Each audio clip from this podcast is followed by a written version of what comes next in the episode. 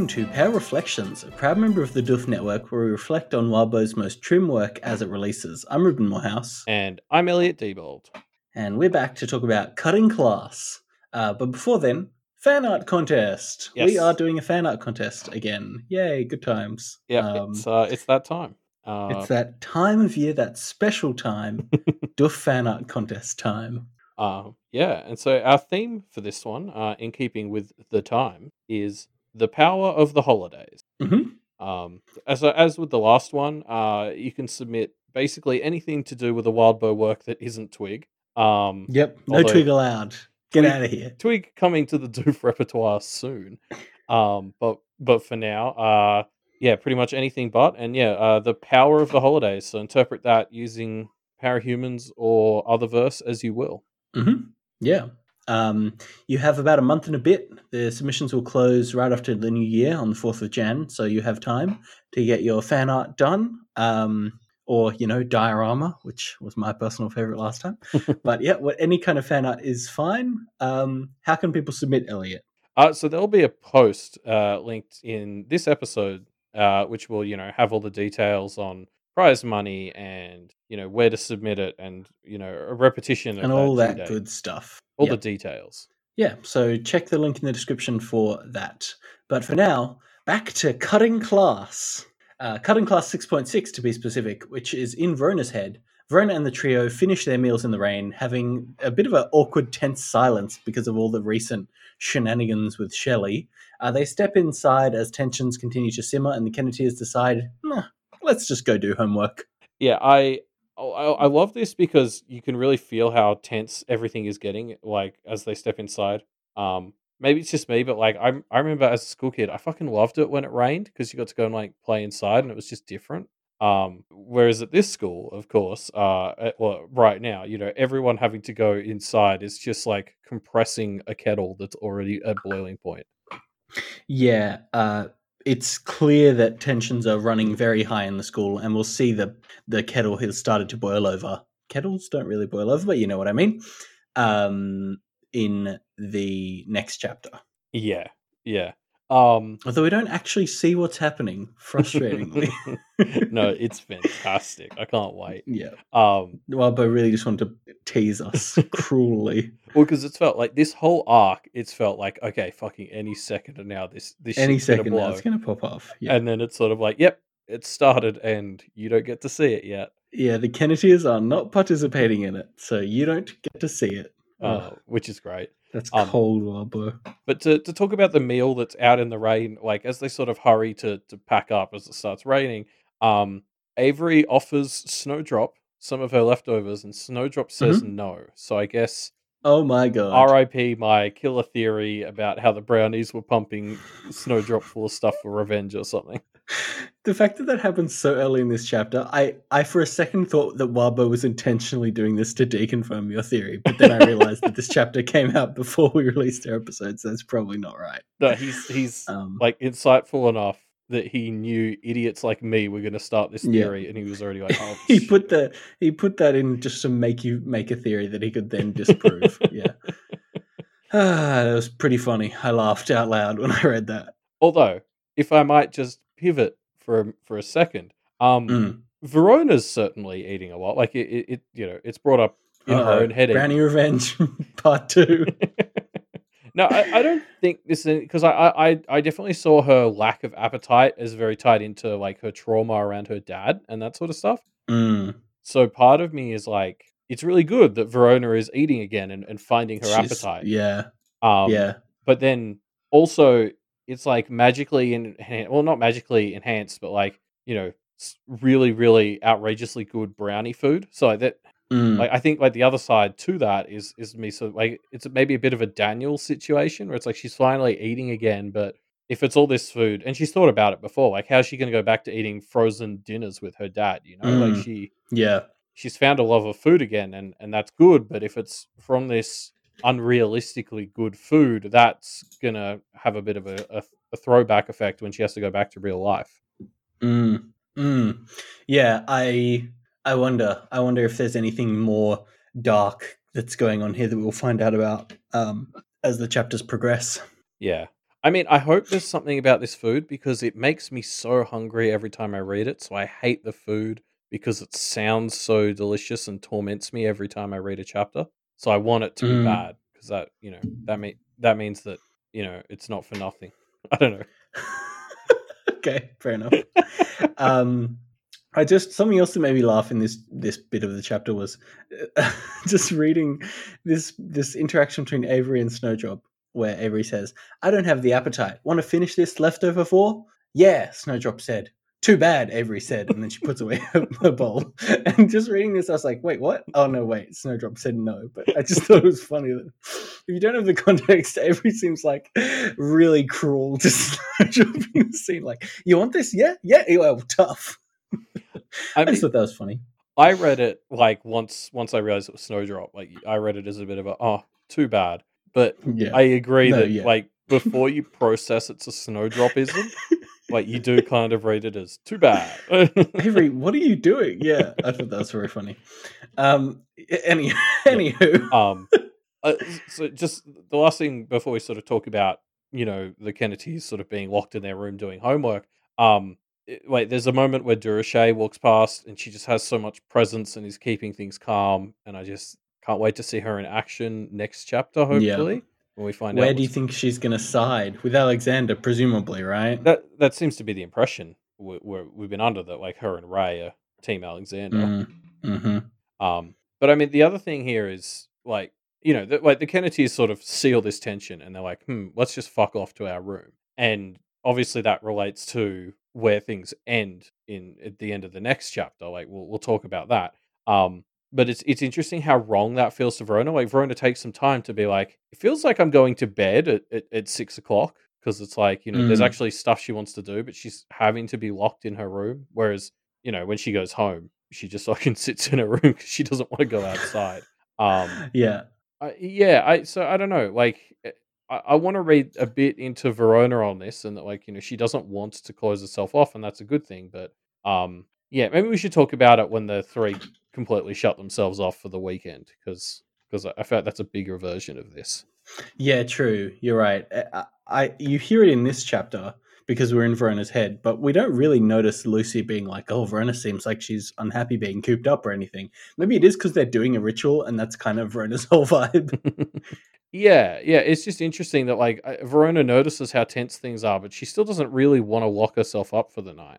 Mm. Um, yeah, like you know, I think she wants to be out there and making friends and being human, and that's good. And it's a shame that this place just sucks so much ass that she can't do Mhm. that. Yep. Um, so yeah, uh, the trio are hanging out and they discuss the idea of Alcazaring into Avery's photo. Yeah. I, I don't know if we say this too much or not enough. I feel like both are true, but I just Mm. love the vibe that this group of four have. Like, you know, they're here and they're talking about really serious stuff, but it's intermingled with like, you know, fun, friendly, like fucking around, like joking with each other. Like, you know, there's this bit where they're all taking turns convincing Snowdrop to bite each other, and and you know, then it turns on Lucy in this really funny moment. Like, I just love seeing them all be friends and just you know having that push through all the serious business as well, e- even in these more Mm. casual settings. Mm. Yeah, I, that it's fun. They just have a fun vibe, right? Yeah, yeah, like like pleasant would almost be the the Yeah. way I would describe this particular scene because it's just even when they're discussing more serious stuff, it's just so nice. Yeah, there's the, obviously Snowdrop running around biting them. Um, my favorite part was uh, Snowdrop is attacking Verona, and Avery says, "Well, obviously, I'm going to have Alpi as my familiar, so Verona will have a domain." Verona tries to protest, but is dealing with Snowdrop, so can't. And then we get the line: "Verona, unable to speak, settled for a gesture using her free hand," which I just think is a great example of Wildbow making a nice joke by leaving things unsaid. Works perfectly. Yeah, Um, this book does so much of that. Um, that's great as well because you know she's giving Avery the old snowdrop thumbs up. Um, mhm, I- exactly. I- also I, I want to talk about the actual sort of conversation they start to have um here, which is like, well, first off, they, they start trying to like look at Alcazaring in the books, and Lucy kind of goes off on this rant about how these books are so like obtuse. Um, Mm. and they sort of notice that like what these books often do is bury the useful information in the back, and it gets compared to recipes online. And like, because this is a pet hate of mine as well. I fucking hate how when you get to an online recipe, you have to scroll through the person's life story to get to the list of ingredients. um, yep. Which has that comment been made in universe? Was that? Yeah, that's just such a great analogy. Well, it's interesting though because it's it serves a point in the practice. Like the the three kind of agree that it's like you're making a choice by having to skip that info, so it's it, it sits a bit more on your head if you like rush into things like the familiar ritual. Mm. So there's a bit of a like, you know, small statement being made by saying, "Hey, this is stuff you need to consider first before doing the ritual." I yes, yes, I agree. Um, yeah, you're right. I don't know. I still find it frustrating. I guess. I, I think there's another thing they sort of quickly touch on and don't bring up again, which is that like the really, really juicy info is left out of the books. Um, and they Mm. briefly, and I think we talked about that during one of the extra materials recently as well. Like how it seems like you know sometimes it feels like this is all just advertising rather than a textbook. Mm. Mm. Yeah, I mean, it kind of is. It's a bit of both, right? Yeah, No. Um, can we call out? I think calling out something that's worth that's I I enjoyed seeing, which was um when Verona says that turning into an other is not the primary plan anymore. Yeah. I, I greatly enjoyed that. Thank God for that. Uh, yeah. I mean, we th- kind of knew that, but it's good to have it confirmed. Yeah, I think so much of Arc Five really felt like it was tackling that idea for Verona. Um, Yes. and, and so I think we we sort of ended that arc with the others confronting her, and this is sort of our delivery on that um that idea, especially because I think you know this is really shaping up to be an arc that's largely dealing with some of Lucy's arc. Um, Mm. and and so just like a little confirmation that Verona is in a much better place after you know being kind of a thematic focus of Arc Five. Um, you know, now we've got Lucy kind of coming to the fore a bit in Arc Six, and it's just like, yeah, so Verona's doing a lot better now.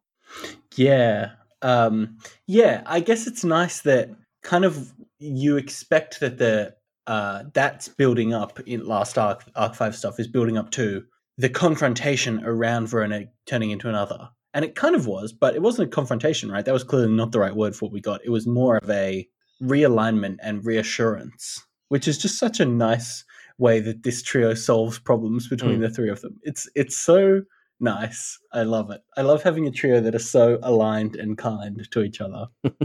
Yeah, well, I mean, it, it's like we sort of talked about in in Arc Five. Like they didn't defeat the the people Bristow sent at them as much as just Yeah. convince them to be better people. And like that's what I've loved is that usually their solution to conflict has amounted to just making the other person stop being a dick. Um, well, they did defeat Sharon. They they aligned with Daniel and Clem, but Sharon was fully defeated, which is great. I mean, they you know they just gave her a minor concussion and did a bit of a kidnapping. It wasn't that bad. Mm. Um, yeah, no, that's fair. I mean, some people are too far gone, and I, I feel like that's what's going to be interesting about where this Bristow and Alexander stuff ends up for me. Is like Bristow at least is is starting to feel to me like I don't know if you can convince him to stop being a dick. Like he's too entrenched in this pattern of being an asshole. Oh yeah, for sure. And we see a bit of that uh, in the next chapter with Lucy when she has an, uh, the the first proper interaction that people have had with Bristow face to face. I think we had the Verona phone call, but this feels like an extension. Yeah, yeah, yeah, exactly. Um, it's sort of the the next phase of it. Um, so Yeah. so that's what's going to be interesting to me is like you know you you it is better if you can go out into the world and convince people to change for the better, but you are going to Mm. encounter people who are just not fixable sometimes, at least for you. And and it's well, what do Mm. you do then? You know. Mm. Mm. Yeah. So, what do you think of their ideas to of how they can tie each, each other into all the rituals? Mm. Um, you know, like I think they, they sort of talk about being ministers at the wedding for the familiar or trying to tie a familiar to all of them as a trio. Um, the domain one seems a bit fuzzier. They're like, oh, I don't know, we'll give like special rent agreements or something. Um. Yeah, I don't know. Like, uh, for the do- it's the domain one as well that always stumps me. Right? I don't see how they can have a domain that belongs to one of them and and kind of infuse it. I I had this thought maybe they could do like a domain that all three of them own together collectively, like a clubhouse, or like I mean, we get a hint towards the TV, the house that that Matthew and Edith might buy for them, and maybe that's what that would be. Like a they each own a room, and the rooms partially bleed into each other or something. Um, I, I actually don't know what it could be other than that. I, I just have no idea. Yeah, I'm trying to tie like domains to the idea of, of property ownership, and I, like I mean, you can buy a property together, but I, yeah, what does it look like? Like, yeah, like are they roomies, and, and what does that mean? Like, do they have shared space but each their own corner? Mm. Um, Yeah, I don't know. I, I again, yeah, the domain. I just feel like I can't reconcile how it's going to be all three of them together. I suppose we need to know more about the specifics of the ritual. Like that's what we didn't get in our textbook excerpts from the extra materials, right? Like the because you know, like with the implement ritual, what we sort of learned here is it's like, oh well, we can build the implement out of Verona and Avery things to tie them into it. So it's kind of like, how do you incorporate the others in the domain ritual? Like, what do you do to build the domain? And it's like, okay, Mm. how can we incorporate the other two into that process? Mm. So, like with the Mm. familiar one, you know, it's like if Avery is taking the familiar as the primary and the other two are sort of the backups, um, is it like, you know, the others just chime in, like they said, as kind of ministers, like quickly just adding a few lines of their own? Um, yeah, I don't know. I liked the idea of just Mm. tying a familiar to the power bank the three of them share because Yeah, I I just like that conceptually as like eschewing that kind of ownershipy vibe of the whole thing and sort of saying here like you know we have this power well that is given to us by others and we're going to let you in as an equal member. Uh yeah. Uh, if it's a if they take a familiar that's from Kennet as well, maybe that would be enough to like tie it to each of them to an extent. I Yeah. don't know. True, true. I mean cuz yeah, like we'll talk about the concept of bringing in new members and not giving them full rights uh when we get to Matthew and Edith's phone call later. Um but like that that it would feel a bit weird to me if if they weren't sort of offering someone the same kind of access to the power well as, as they have. Mm. Depends on the person and the situation, I guess. Yeah, indeed. Um, I also want to call out. There's a little weird bit where Verona just just spends a while watching uh, Reed Mussa's two familiars out in the rain. Mm. Um, because both of them have come up a number of times, and I'm Yeah. just like, okay, we're like, it feels like you know we're sort of warming up to bring them into the story. Uh, so I guess keep an eye out for them. I mean, yeah, it's weird. You're right. Like, it's weird that there's just this bit where Snowdrop sees them and Verona checks it out, and we just basically see them standing in the rain, which is very weird. It's very strange, and it's hard to think this isn't something that will like keeping them in our mind for an important conflict that's coming up or something like that. Well, Um, Blackhorn was mentioned in last week's chapters as one of the uh, people who met up with Bristow. Um, mm, and they sort of figured out that the Mussas are probably on Bristow's side because Musa was a founder who doesn't seem to be with the school anymore. yeah, So yeah, Yeah. maybe like you know, obviously because I, I think I said the same thing last week about the Henniger family, and then obviously one of uh, one of the Hennigers comes you know to the fore uh, this week. Mm. So mm, it, it, it's maybe just Walbo slowly introducing us to the players on Bristow's side because we're quite familiar with most of Alexander's. yeah. I suspect you're right that it'll be to do with Bristow. Um, I, I mean, I can't think what it would be other than just they're being put in our memory so that we'll remember them when they come into a conflict in two chapters' time. yeah. Yeah. Um, so yeah, uh, armed with a set of questions about Al- Alcazaring and not really knowing who to turn to at the school, the Kennedys decide to call Matthew and Edith to answer some questions. So I love how the first attempts at, at this call fail, and they're like worried it's saboteurs, and then this moment where they're like, "Oh, who's watching?" You know, and Mm. then Verona kind of realizes that it's just because they've built a connection blocker around themselves. So it's like Matthew and Edith can't really answer because the spirits are the ones blocking it because of their own thing.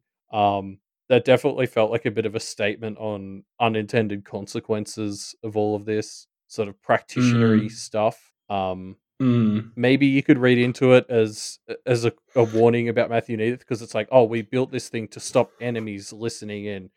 Oh, Mm, Matthew and I don't know about listen in. that. Uh, no, it, it's just yeah. like I lean more towards this idea of you know they've built this thing to keep their enemies from from watching, but by closing themselves off from their enemies, they've also closed themselves off from their allies. Mm. Yeah, I- I definitely see it as a bit of a like, hey, maybe you guys are being your own worst enemies to an extent kind of vibe. Um, I I love the read that the practice knows they're secretly enemies, and so is is uh, you know impacting their communication. But I don't think it's right.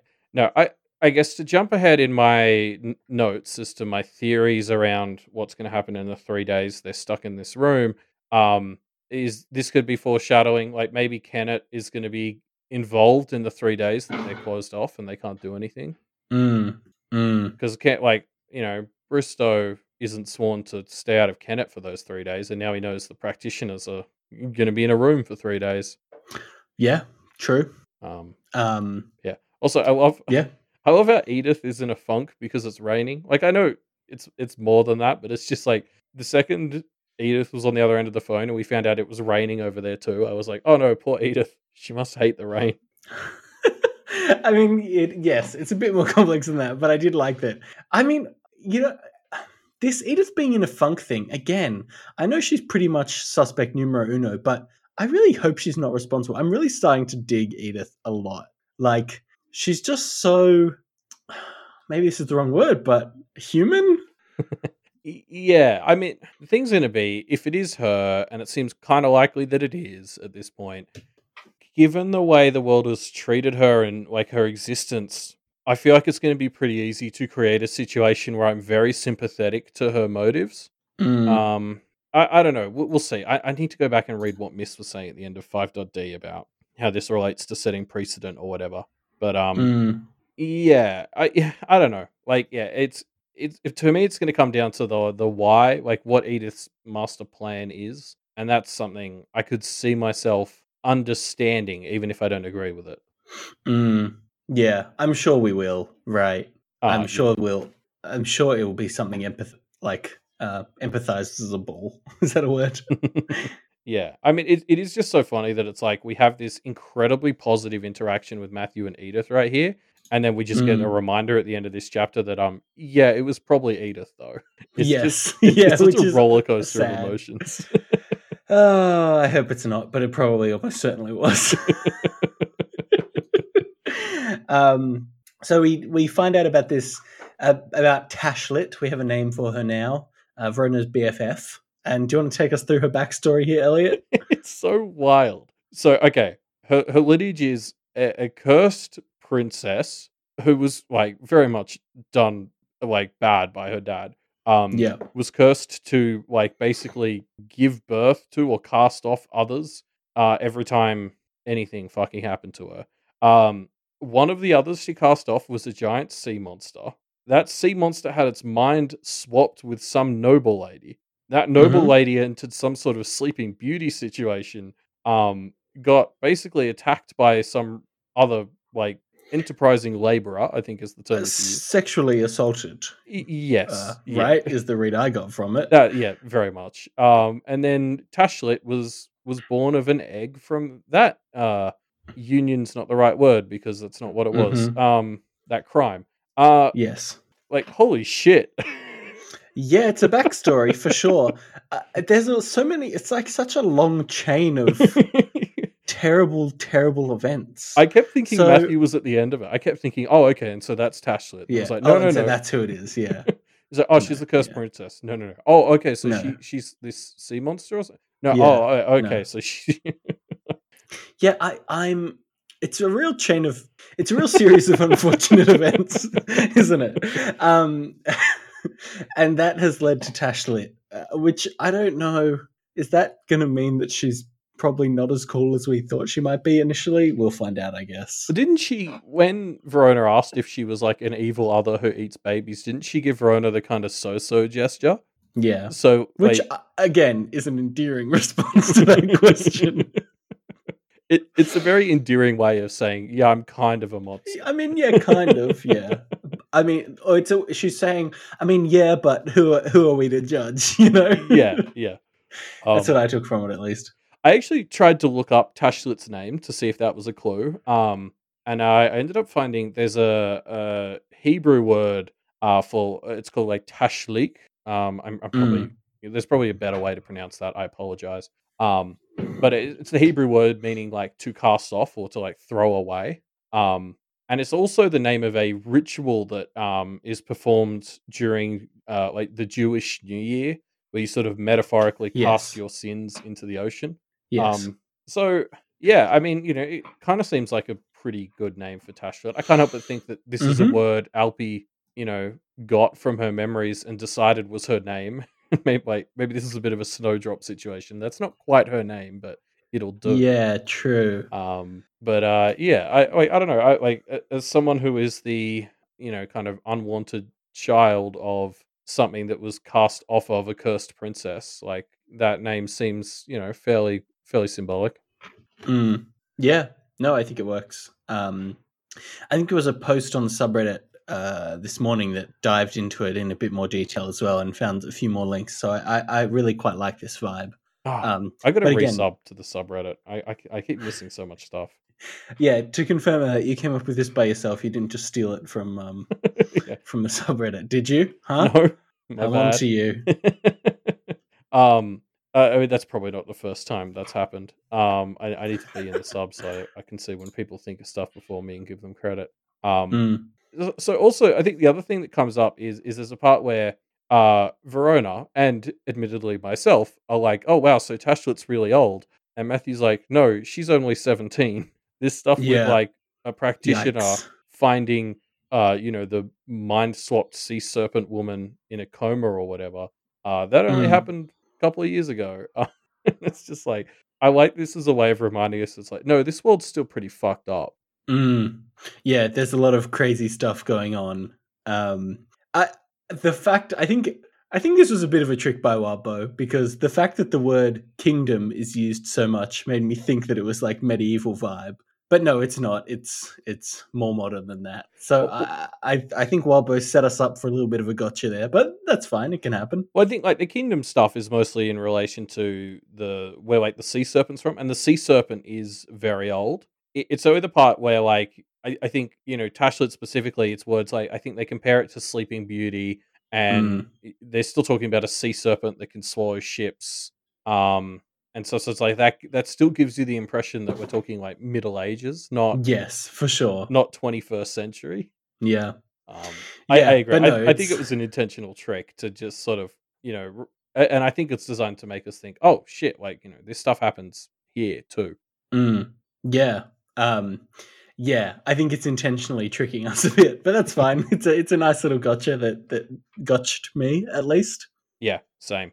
Um, and and so yeah, it's interesting. Like, because I had my whole like the Kennet others loosely correspond to marginalized groups theory, and I was trying to figure out if Tashlit fit into that.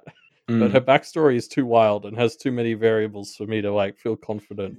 Yeah, run the numbers, and it's it's hard to figure out what it is. Right? It could be a few things.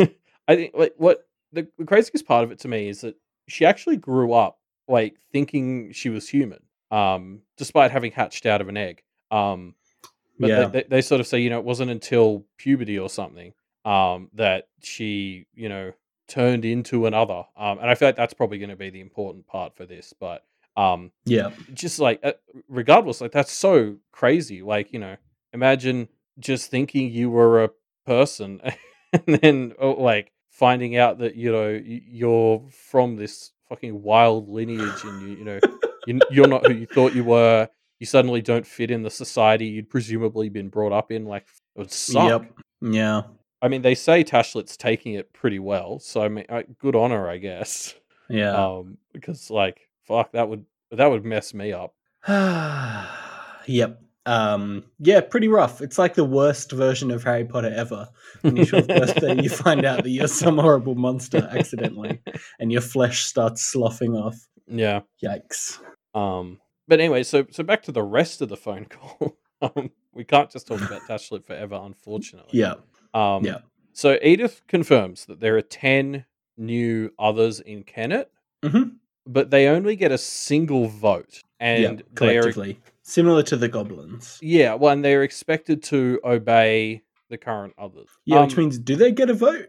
D- doesn't that just mean they have to vote how they're told? I, I mean, depends on the phrasing of it all. I, I suppose. fair enough. Um, like maybe It'd be weird to give them a vote and say, but you have to vote with me.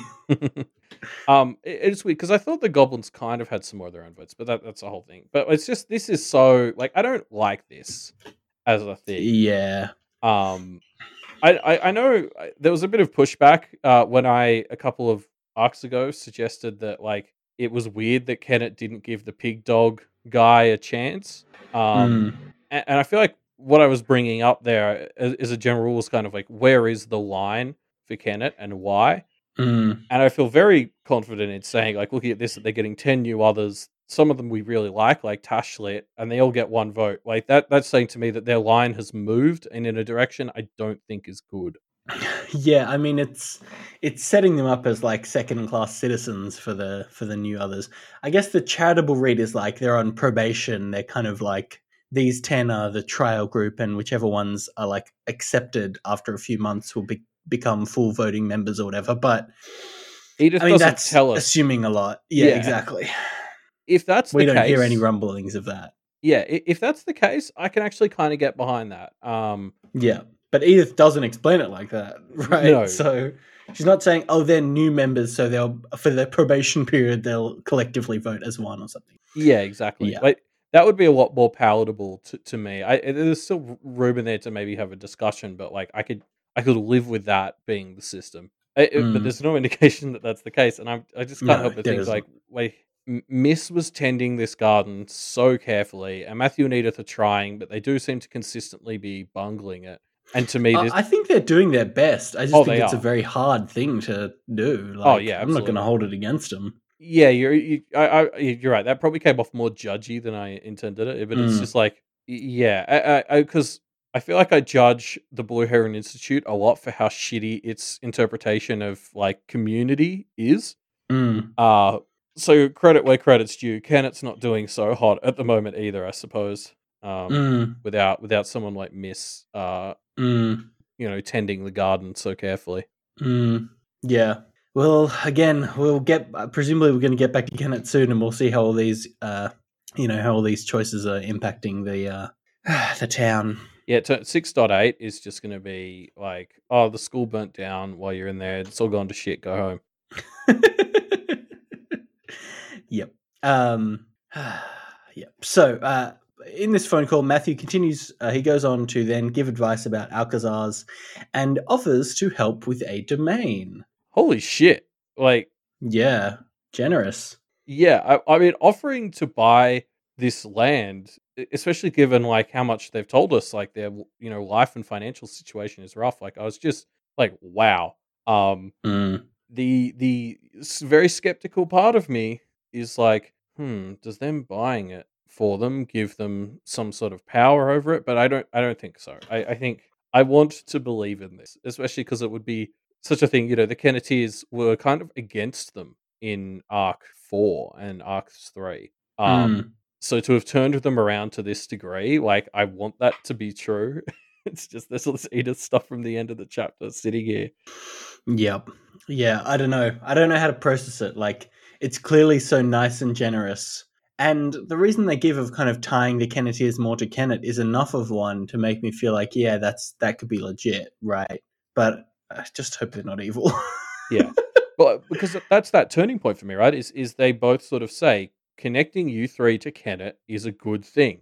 Um, Yeah. and like that's that's huge. Like, yeah, that was the- solid. yeah. that was the thing in Arc Three is they're like, we don't know if we can trust you. So it'd be like, on the one hand, I'm I'm so elated that they've turned it around and they're like, yeah, we trust you so much, we want you to have a domain here and to connect Yeah. you to this place. And then the other part of me is like, this is the roller coaster ride Wildbow wanted us on because then at the end he reminds us, hey, Mhm. but Edith probably done it. Um, Yep. it's uh, ah, Yeah. I I think I'm gonna just say it. Edith's not guilty. I'm calling it now. Not guilty for Edith. The verdict has been passed. Regardless, I re- reserve the right to retract that later. But for now, let's just say not guilty on Edith. Okay, I'm I'm actually pretty convinced she is guilty, and I'm just gonna think that what I know her plan, I'm gonna kind of support it. Mm. Um, well, we'll see. Uh, I I, I mean, Edith did nothing wrong. You heard it. We're just gonna call it. I mean, it- like I, I feel like the the point, of- like, or the, the fact that the Carmine Beast was murdered isn't going to end up mattering by the time we learn why. Like, it sort of Mhm. fits into this whole stuff Miss was talking about about this being an important precedent. Like, it, it's it's it's going to be. It, it- do you remember when we found out the Hungry Choir were the ones who killed it? But by that point, it didn't matter because they were just the murder weapon. I feel like we're going to have Mm. that again. like we're going to find out Edith killed it for this, but by that point, we're not even going to really care about that anymore because there'll be some bigger picture, and that's just a, a piece of the puzzle. Yeah, I mean, yeah, I agree. I, that's kind of what we've been calling for a while. So I think that's almost certainly right. I hope so because I I think Edith done it, and I don't want to hate her for it. um, yeah, we'll see. Um, also, like one of my last things on this phone call is um, Matthew has a few mm. moments that felt a bit like. Is, is there a word for like when someone puts their foot in their mouth in a bit of a like because they're just a bit ignorant and stupid sort of way? I mean, just putting their foot in their mouth, I think is the word for it. Yeah. Okay. Yeah. Well, I feel like that's what Matthew does. Like he, he just has a few moments where I was like, you know, if we if we sort of use this metaphor for practitioners or people with privilege in this world, like there were a few mm. moments where I started to feel like Matthew was an ex practitioner. Like the way he keeps trying to take Edith fishing, and and he's like, you know, she doesn't even come out on the boat, and it's like, well. Well, yeah, she's fire. So she's water, a fi- she's I don't a know, Matthew. spirit. If you've never played Pokemon, water's super effective against her. So Oh, and need to sit, chill out. sit in a wooden boat. Like, yeah, true. Like- Another good point. like I was just like, Matt, like, I'm sorry, Matt, but like, read the room. Um, Yeah. yeah. So, I, like, I don't know. Um, I, I, I'm maybe I'm just getting this vibe because we saw in 5.d that he did some practice, but like, I just, you know, there, there, I couldn't help but notice there were just a few bits where I was like, Matthew, I think you're, yeah, putting your foot in your mouth. Uh, yeah, chillax, Matthew. but yeah, I mean, he's a. I, I I like the idea that because he's an ex practitioner, he's kind of he's got the thing of practitioner. He's got a bit of practitioner tendencies to just be a bit shit sometimes. Yeah, yeah. Because like the other big example was sort of when when they're talking about like having learned binding and stuff. Matthew's like, yeah, I don't really think there's anything wrong with binding like the the stupid or smaller others. Like, but some people Yeah. here disagree, but I don't have a problem with it. mm-hmm. And um, I mean, I, I think I've made my feelings on this clear before. Like that, that's something where I'm like, I don't know. I, I'd want to, I want to get a very clear message from someone on where they're drawing their line before I think stuff like that is okay. Mm, yeah. Um, yeah. Especially, like, uh, As as a dude who gr- grew Edith from a really simple set of spirits, it seems like a Mm. weird thing to say, right? Uh yes. Yes it does. it is it's just that same weird kind of manipulative vibe that has always been simmering under the surface with Matthew that especially Avery has seemed to pick up on. Yeah, I think I think it's always kind of been explainable away as like, oh, it's because Edith isn't in her element in the town, but like, I don't know. I guess we'll see. I, I want so much to believe in Matthew and Edith that I'm trying desperately to assuage all those fears. Mm. Mm. Yeah. Actually, and and speaking of, uh, there is a moment where uh, Verona sort of is like, oh yeah, I what I've noticed is that others don't seem to have human lifespans. They're either very long or very very short. Uh, and then Avery's like, can I have my opossum to hug? And I was like, okay, so here's what we're gonna do. Everyone who's listening, we're all just gonna like mentally tell the spirits that Snowdrop is in like the very very long, possibly immortal camp. And if we all believe it, Yeah. then that'll make the spirits do it, right? Yeah, we've talked about the idea that the audience of Wildbow's works is analogous to the spirits in universe. So if Yeah. we agree that Snowdrop is uh, immortal, then it will become true. Yeah. And this leads me right back to the Carmine Snowdrop theory that I posited. that's uh that's endgame. Carmine Snowdrop is endgame for sure. Um, yeah. Um, okay, so uh, next up, uh, Avery uh, hassles Snowdrop for a update Sorry, and ends up sorry Sheridan for an update on how it went talking to her dad and gets one. Yeah, we can't afford to get Sheridan's name wrong again. Um, okay, so it sounds like you know, based on all this, like Avery's mum is, is going to be cool. Um, if it, like my favorite thing about this is Avery's mum basically starts threatening Sheridan. Um, as soon as as soon as like Sheridan brings this up, she's like, "You better not make this a thing because like." You know, I'll be super disappointed in you. It's like the irony is that Sheridan is actually being really fucking cool about it right now. Um, so yeah, Avery's mum, good. Um, but Avery's dad is the real, real puzzler. Uh, and there's a lot of the text dedicated to all three of them, kind, kind of trying to pass this out. I'm wondering where you've landed. I think Verona comes up with a pretty good theory. I think it's too early to know, right? And Avery shouldn't go crazy worrying about it until she has more information. Verona does well to keep the ball in the air, though. Like it could be that it could be that her dad is a bit shit and kind of realizes it, and that would be probably the worst case scenario at this point, right? Mm. Um, is a bit shit, realizes that he's being a bit shit, and kind of gets a talking to from Avery's mother later that night. Uh, or it's just that he's kind of awkward and doesn't really know how to react. Was kind of expecting to have a conversation with Avery and hasn't had the chance yet. Like, I think that's possible. Yeah, because remember how desperate he was to drive her to the school in Arc Four, Yeah, uh, Yeah. and and she had to do magical shit to make him stop. yeah, Um, yeah, I don't know. I, I agree. Like, especially you know, knowing like Rowan, I could definitely Mm. see the dad just sort of doing like the sort of Rowan esque like ignorant privilegey move of just like joking about it. Then when Avery's mum is like, "Oh, this is serious," him being like, "Oh shit, it probably is," and and then Yeah. straightening up, but just like so not being against it at all, just being an idiot, which is better, Mhm. I think, because the intention is good once he realizes that it's serious. yeah. Um, I I think still we can't pull an Avery and like you know read read so much into a situation we really just don't have enough information on. yeah, that's true. I, I yeah, I'm very curious to see where it goes because I really like all the stuff Avery was saying about like you know even if he is cool, but it's just because people like my mum are pressuring him into it. Like that's Mm, really shitty. Like she cares so much about what he actually thinks, and I like agree. mm. But then also at the same time, it's like I don't know. Like it's better than him being open. I, I don't know. It's such a shit, such a mess of a situation. I can't. I can't imagine having to go through this. Yeah, for sure. It's stressing me out, and it's like a fictional person going through it. I can't imagine going through it myself. uh, yeah, I like it's rough. I I just think Avery is just too deep in her own head, and she needs to try try not to dive so far after it. But I know that's an impossible task. yeah, it's so much easier said than done. Um, Exactly. that said, she does kind of pivot from this conversation to just like, fuck it, let's go do the Alcazar. And I mean, eh, I don't know about everyone else, but at least to me, I was very worried. Like after our, our other story on an Alcazar Mm, that was like, you know, oh, there were bad Yeah, memories it associated went so bad. with the item and it went bad. And I'm kind of like, um, didn't we have a whole thing where we had to relive that night in the ruins with Avery and it was Mhm. a fucking nightmare? And I was like, this is the photo that you want to, like, are you sure? And then, you know, Avery's sort of like, oh, it's okay. I've been tempering it with myself all day. And I was like, Avery, you've had a fucking dreadful day. like, I don't,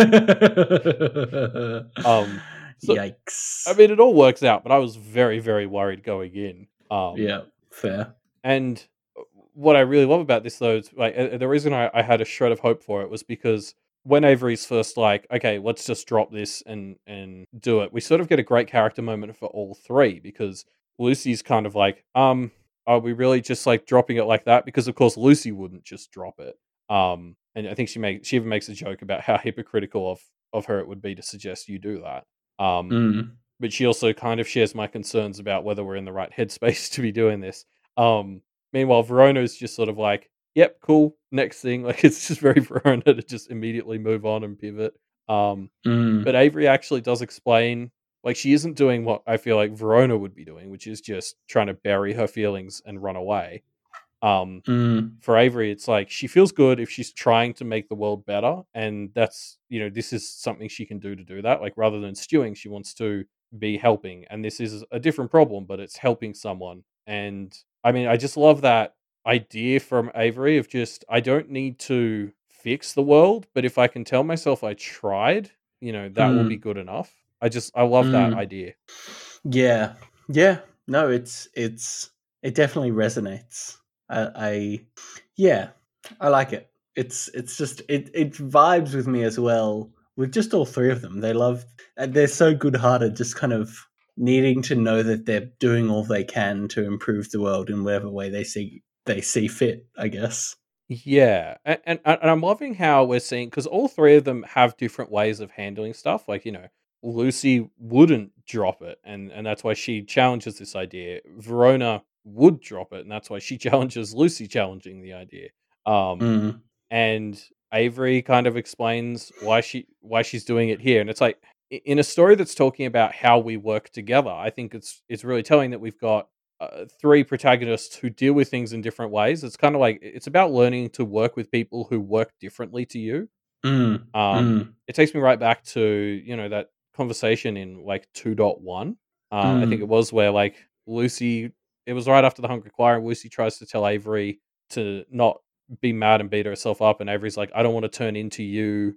And and stuff, and I like, like, you know, I feel like that was one of our first instances of this story, sort of saying like we don't all have to be the same to work together. yeah, yeah, yeah. I mean, they they're unique enough as characters, but they're they're just a great team, right? And that's a perfect example of that. Yeah, Um, they're so good. They're great. They're great. Uh, speaking of the Kenneteers, uh, they recruit Zed to help out with the Alcazar, basically defending them uh, while they do it, uh, and step in to the night of the murder. Um, I can't believe it didn't occur to me until we went into the photo that this was the night of the murder. Like it was just one of those Mm. moments where, as soon as the text was like Kennet Arena, I was like, "Oh fuck yeah, this is the night the Carmine Beast died. There's got to be a clue in here." Um, Mm. so it's like on top of all of the coolness that was this ritual, because this ritual just in and of itself is fucking fantastic. Um, I was just like, "Oh my god, yes!" Like clues for the murder. Um, it was so exciting. Mm. Yeah. Um, I also didn't realize until we we we get into it, and I'm like, oh shit! Like, of course we're going to get murder clues. I was also hoping for a bit of Louise Bayer, but unfortunately, she does not make an appearance, which is sad. No, she was not important enough to leave an imprint on this. Um, Ouch.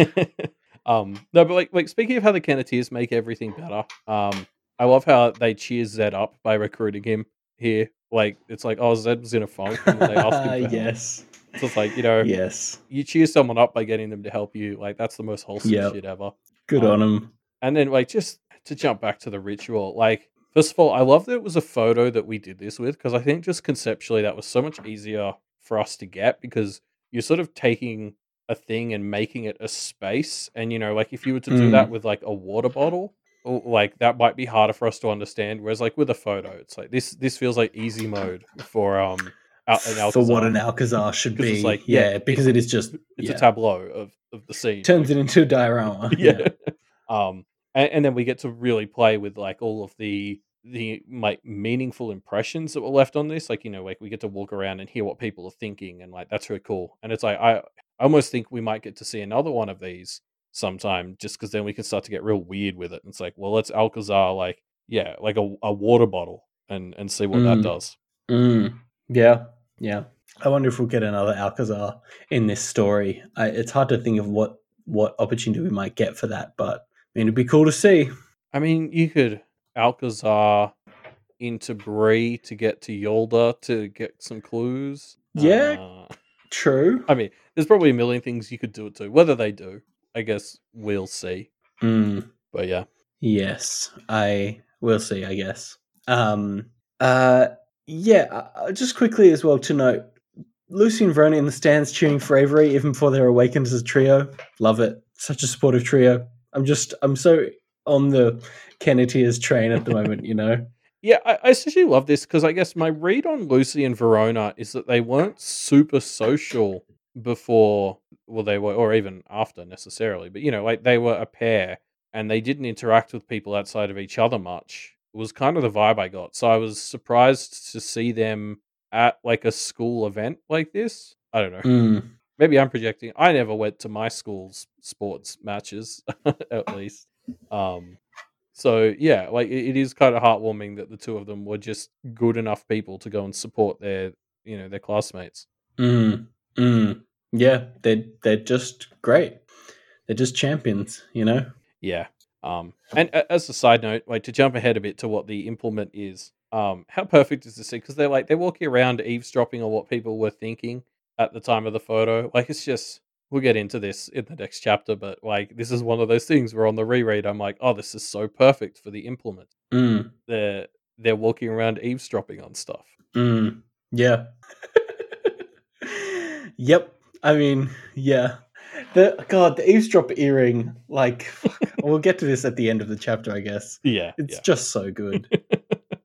Um, uh, yeah, let's move on so we can discuss how great it is. So, Yeah. uh, with the help of Snowdrop, the Kennedys notice that the miss in the photo isn't looking at them. She's looking out into the parking lot where the Carmine Beast died, to where Edith and the Hungry Choir are standing. I mean, yeah, we, we already touched on this, but like getting this reminder that ever since we had the whole coin thing, we've kind of known Edith is a big suspect. Uh, Mhm. and this just like really piling onto that after the phone call, I was just like, oh, why are you doing this to me? Yep. I still we called it. Edith did nothing wrong, so I'm sure this is nothing. sure, there's a logical explanation. We should we just move on. Um, okay. Um, I- I, Um, I suppose I had yeah. one question. Uh, sorry, there was one part Mm. here that I was confused about. Mhm. Uh, so they've got like these little tools where they can take like snapshots of stuff and or like wrap it up and take it out with. And Lucy grabs a snapshot of Edith in the photo yeah. and she says it's not just uh, like to use as evidence, but it's to do with the implement. Yes. Is this where they get because the implement has like fiery, smoky stuff associated with it? Is that what is that where this or is this where that came from? Oh no, I- I think this is just the part that gives it a bit more eavesdrop vibe. The the thing of like trying Oh. to sneak in on missed conversations. I think the smoky stuff. I'm not sure where that comes from. Somewhere else, I guess. Well, just because Edith's eyes are glowing, like with her signature, like flame, yeah, deal. true. and because I think the earring, the main gemstone in it is like a fiery sort of gemstone, and considering the other ones they got were like ice, I was like, I, I, I thought that Mm. was weird. Mm, I was just wondering if there's a, a bit of an Edith flair to to these earrings, and if that means anything. yeah, maybe. I'm connecting a lot of dots to get there. I'll admit. So maybe I'm just wrong. Mm. I mean, it could be. Um, I also I want to raise the idea that like the photo we get we get a bit of information about why you know Avery. I think it's Avery raises the question. You know, why can we see Edith and the Hungry Choir when obviously they're not in the photo? And the answer is kind of like stone tape psychic psychic impression type stuff. But I also worry that it's possible they're just like it's being taken from them or from Avery and it's kind of just them seeing what they expect to see a bit like maybe this isn't the you know smoking gun that that it feels like it is It doesn't feel like it would be admissible in court to to some extent because uh, you're right. There's Yeah. like a few degrees of separation before you get to the image of Edith. Um, yeah So yeah, I, I don't know. I'm I'm willing to trust it because such a big deal is made out of it. Like maybe this is do- a bit of a doylistic approach, but I was like, sure I I It would be weird for it to be like removed as evidence later yeah I I do trust it. It's just you know yeah yeah we need to know more about what it means. It- uh, for me, all this Edith stuff just comes back to getting more from her on why. mm. Mm. yeah cool i mean i guess we will find out once edith is uh ultimately cleared of any wrongdoing sure. um, so yes, having secured what they need, the Kennedys go back to Zed and begin their work to fashion the photo into a gem to be part of Lucy's implement, an earring. I, I was I was so mad when I read that it was an earring because Yeah. like the second I read it, I was like, oh, it's fuck. Like, I mean, did it's just perfect. like? I mean, obviously, Wildbow in, invented this system, but it's still amazing how incredibly fucking good he is at it. Like, a- again, maybe I missed it because I do feel quite segregated from the community as a whole, but I didn't see anybody guess anything like this. Um, Mm. So please, like, prove me wrong if you did. Um, yeah, if someone called it, let us know. Post a link because uh, I'm keen to see that comment. Yeah, but you I didn't see anyone call it either. Um, yeah, in retrospect, we should have made it a pale predictor uh, thing that went for a week. Um, True. But yeah, like I mean, it's just uh sorry.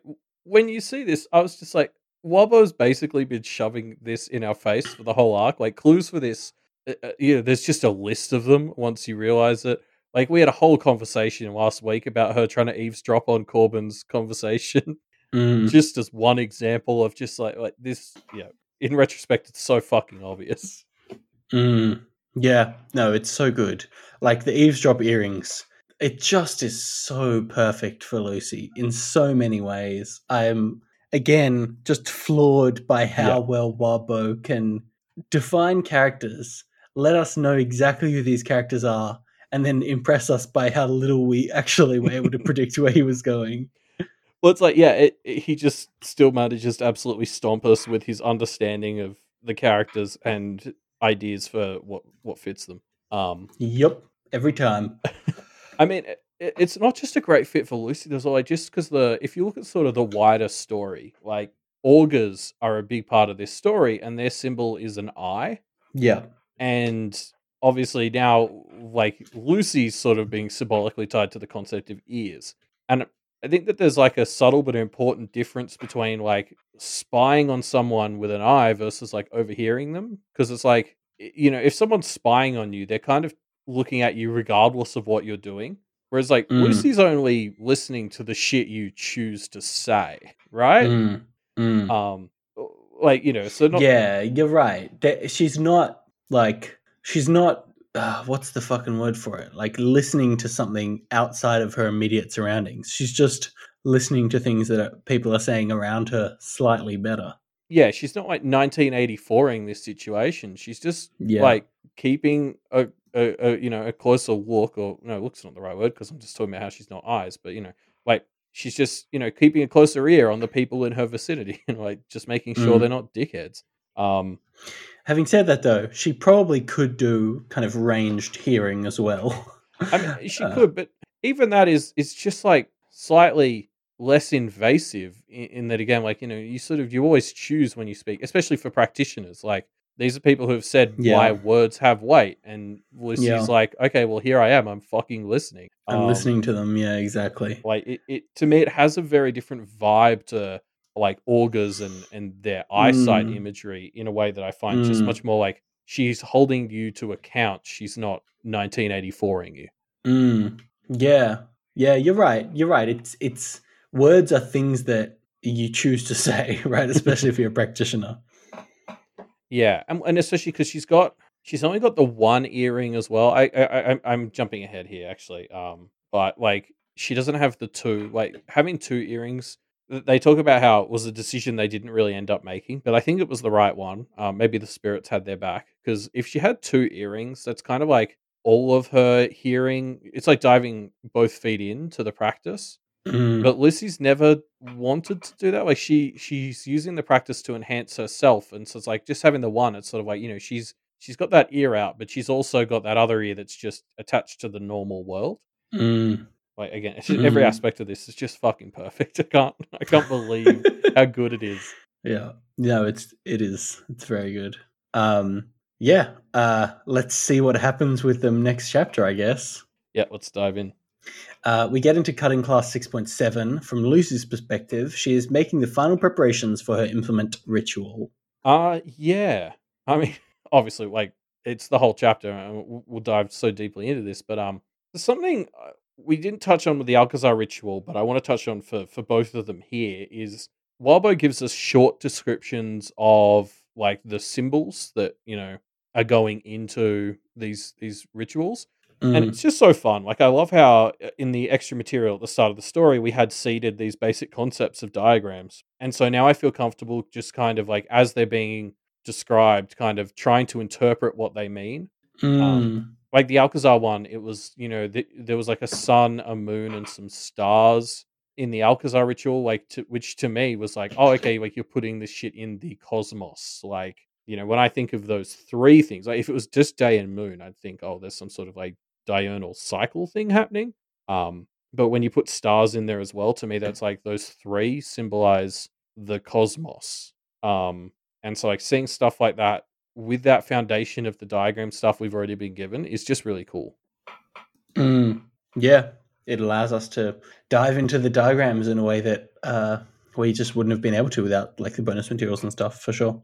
Yeah. Like so this diagram, the implement one, like one of the things one of the, the drum beats Lucy keeps hitting as she's explaining it to us is that it's very symmetrical and everything's meeting on the middle. And I was kind of like, oh, what does that mean? And then the ritual starts and you see that there's like the version of her as her as her Yes. implement on the other side. You're like, oh, cool. Um Yeah, it's it's literally setting up a, a mirror version of her, a, a reflection of herself, right? Yeah. a pale reflection. some might say. it's, it's explicitly Mm. not a pale reflection. It's like it's like darker and smoky. Like it's whatever, Elliot. All right.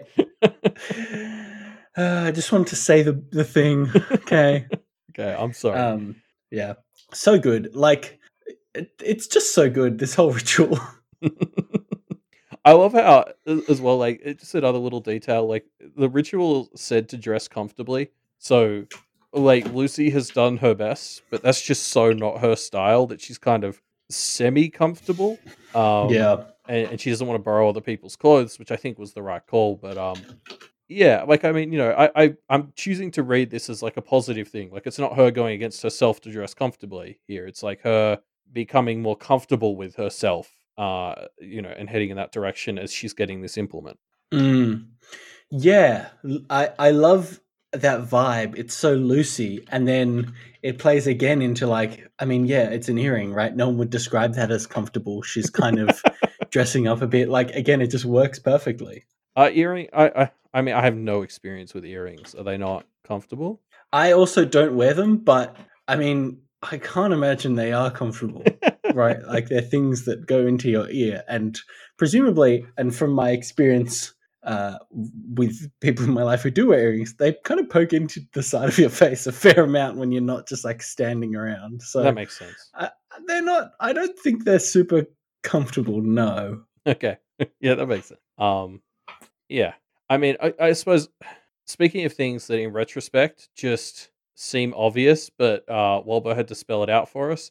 Um, Lucy has decided that her element is smoke. Um, and again, like I, as soon as as soon as she said that, I was like, oh, there's at least like four examples I can think of of her d- being smoke in this story. Um, Mm.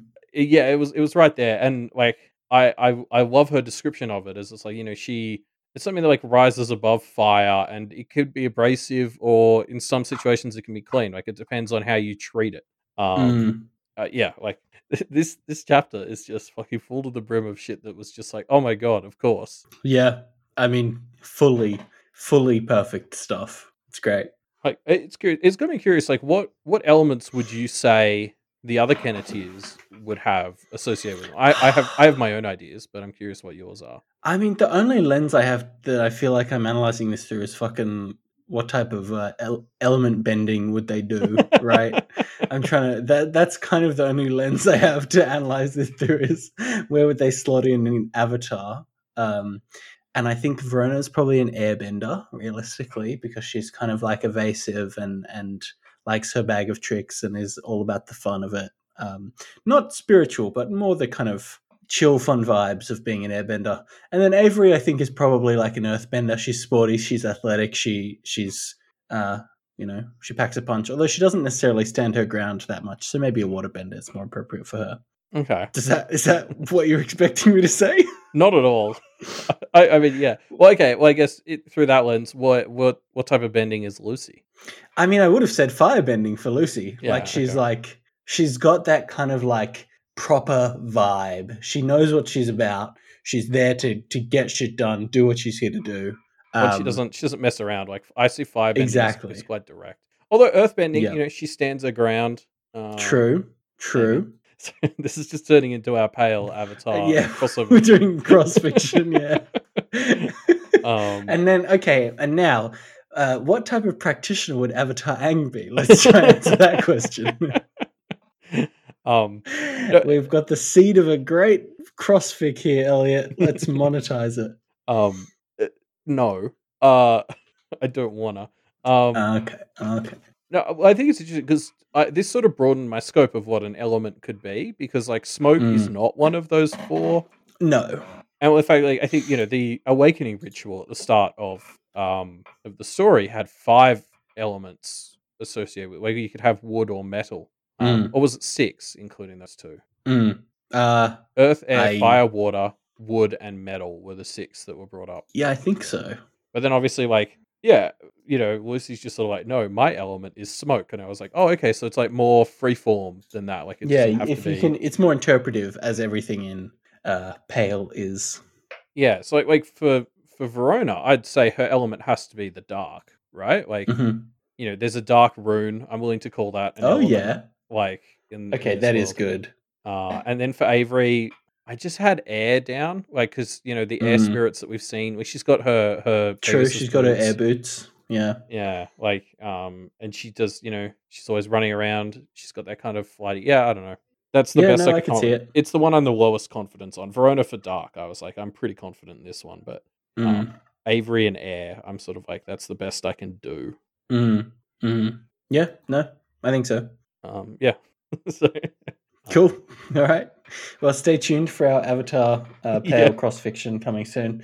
Um, Well, you can- okay. you know, we'll we'll both submit a thing for do the right thing, Yeah. but cool. don't tell Yeah, Matthias and Jarvis. Yeah, don't just, tell them. Just No, see how confused secret. they get. Uh, so Avery and Verona present Lucy with the earring, and it's cool. Uh, with the handover done, the two move into the corners of the room to stand guard, and Lucy begins the ritual proper. I, I love how important all three of them are treating this. Like they've got like a no talking rule in the room, which I don't think it's ever actually said is part of the ritual or not. Um, I, Mm. I kind of like the idea that they've just decided it's necessary. Um, Mm-hmm. and like Lucy even describes it as like um kind of extra that they're presenting her earring to her in this fashion, but it's just like it's it's adorable and it, like good. Yeah, I, yeah, I just loved it. Yeah, it's good, isn't it? it? It's just a fun vibe of them kind of being there supporting uh, Lucy, even though they're not really doing that much. They don't really seem to need to do much. It's not their ritual, you know. Well, I, I mean, you know, if they're going to stay in here for the majority of the three days, like they can't really talk or anything. Like, you know, yeah, for three days. yeah. Yeah, Um, actually, I, and presumably they're not like impacted by the thing that makes Lucy not have to go to the toilet or eat or whatever. no, exactly. Um, yeah, I mean, I I actually, just as a side note, I love this this idea of that the implement ritual is like three days, and you can't like you know you sort of have to be shut off and kind of silent. Like it, it's got that real like you know kind of Eastern mythology, like find yourself type stuff that's kind of you know bastardized by yoga studios everywhere. Um, so of course, like you know, it's been sort of taken into the implement ritual. Mm. I suppose it's also got like monk vibes from like the Middle Ages as well. Like they they'll Yeah. silent stuff. Mm. Yeah, yeah. But, um. Um, I mean, like it, it's pretty crazy. Like the idea that she, I got the impression Lucy can't leave this diagram for three days, right? Like that's no. I mean, I, that, like that's It's a a lot, order. isn't yeah. it? Yeah, no, she's got a I love bucket. this. Yeah, oh god. Hopefully, she doesn't have to use it. But I mean, I, I guess uh, I'm reflecting on it. If a lot of it is like flashbacks and stuff, maybe it passes quicker than you'd expect. That's true. That's true.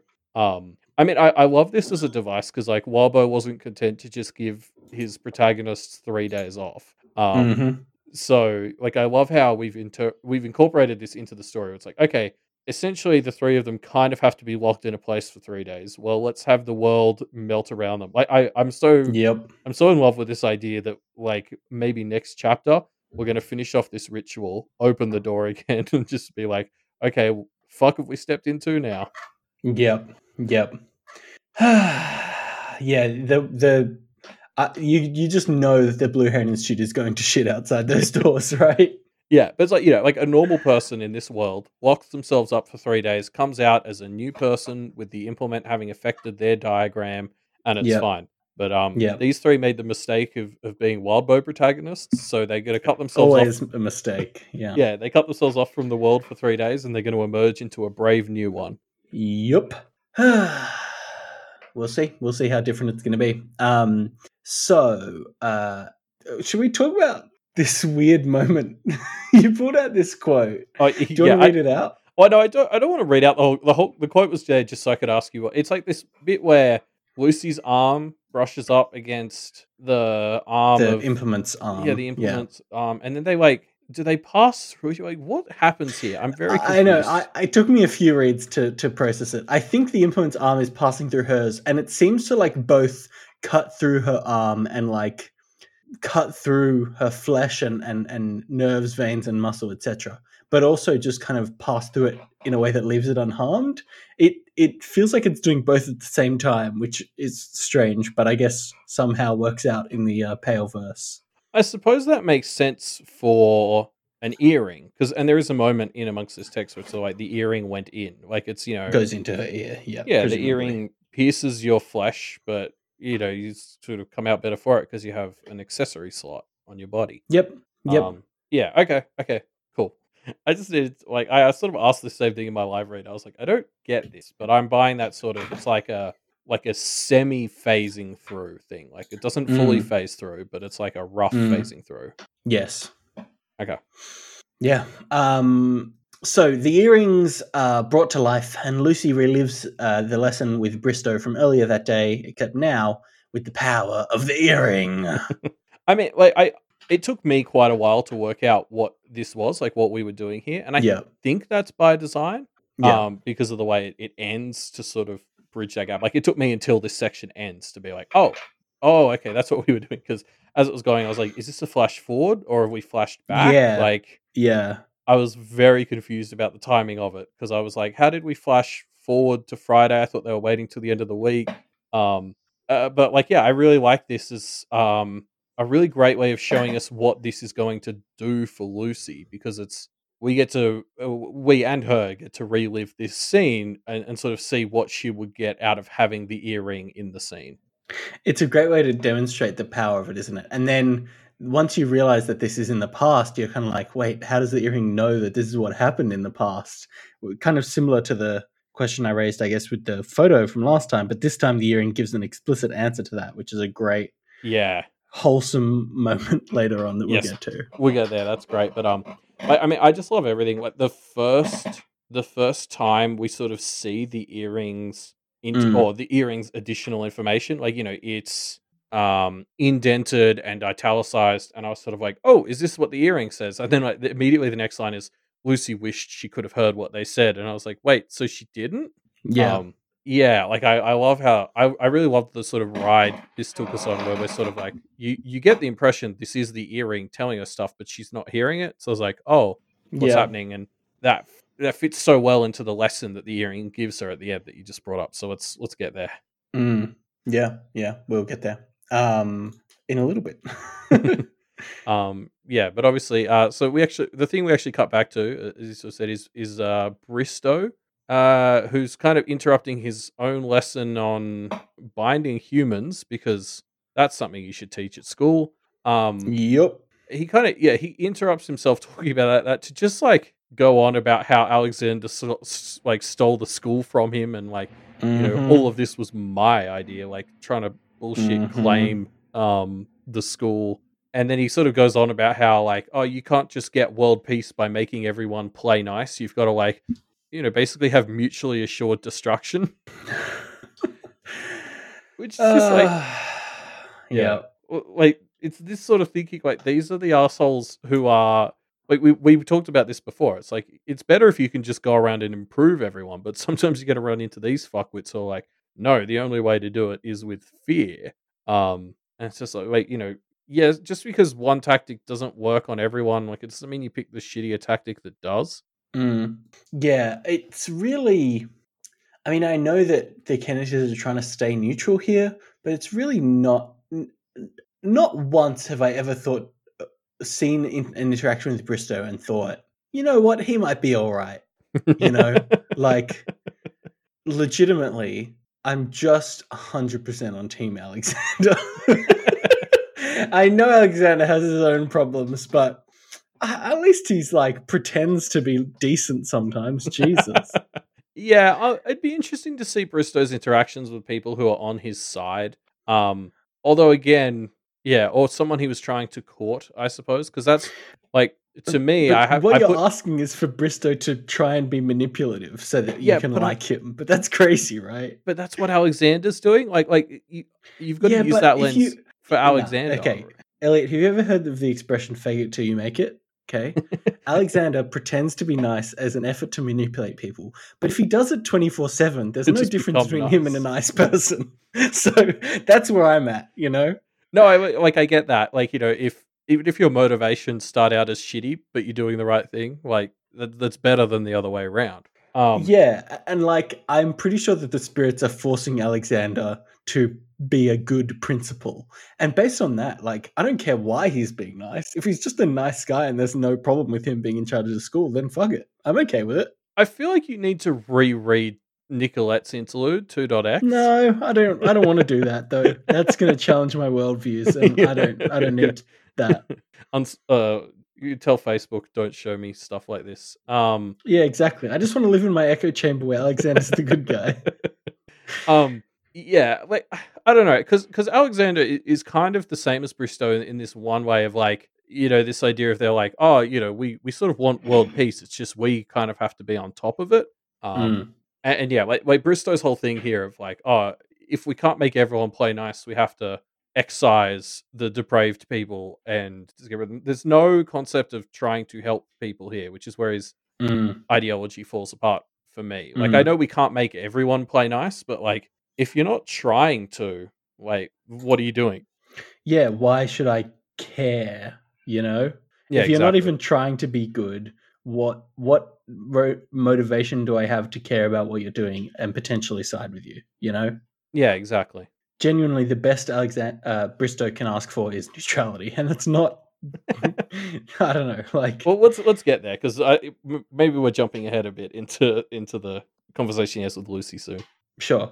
Um, so yeah, this lesson that that we are reliving is combat based bindings. So um, we're gonna have bindings. Uh, the, the groups are gonna line up and then duel each other, kind of up the line, basically. Yeah, I mean, like right from the get go, as a reader, I was on board with this because I was like, Oh yeah, Oh, as a reader, you're yeah. all for it, aren't you? yeah, I was just like, oh fuck yes, we're doing like magician duels in a safe Yeah. zone. Like, sign me the fuck up. Um, yep, this is great. I'm so for it. Um, I do think it's a great uh, example of how devious Bristow can be, though, because this is like Oh yeah, legitimately quite a devious class. Um, he's basically getting his students who, who his aligned students, I should say, who obviously kind of seem to be good at binding, to have precedent where they have bound their fellow classmates, which is so cheeky.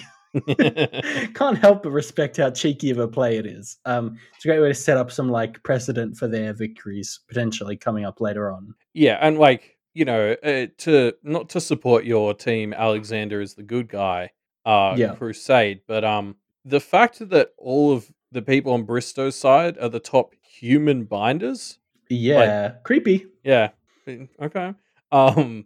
And yeah, like especially like th- this class opens with um Henniger, so of course this is like you know Mm. the the daddy Henniger coming into the the four, which you know we've been constantly getting reminded this arc like this is our violence family. Yes, they're Um, and- not good uh, role models for our Kenneteers at the very least. Yeah, so you've got someone who's like associated with violence teaching this class, Mhm. and he opens it with like line yourselves up in order of your own confidence, which I was like, okay, well, that's just a Great. metric designed to make people fight. Yep, clearly just fucking with them off the bat, which is fine. Um, and like the the Teds, the Goblin Princesses, it immediately fall for it with Lucy. Yes, Um, works a treat on them one hundred percent. Yeah, like like that just it just sets the tone for what this lesson is. That Henniger opens it with line yourselves up in order of confidence. Yeah, in order of who's who's my favorite student, align yourself that way. um, which is basically how it ends up going. Yeah. Um and, and like the question that I was raising at this point is like, what is Alexander doing? Because we see Bristow sort of say, uh, oh, such a one-sided lesson. What a shame for Alexander. And I was like, that's a very good point. Like Alexander yeah, is Alexander doing something else. somewhere? Yeah. Has Um, Alexander's car broken down now, and it's just a back and forth of that over and over again.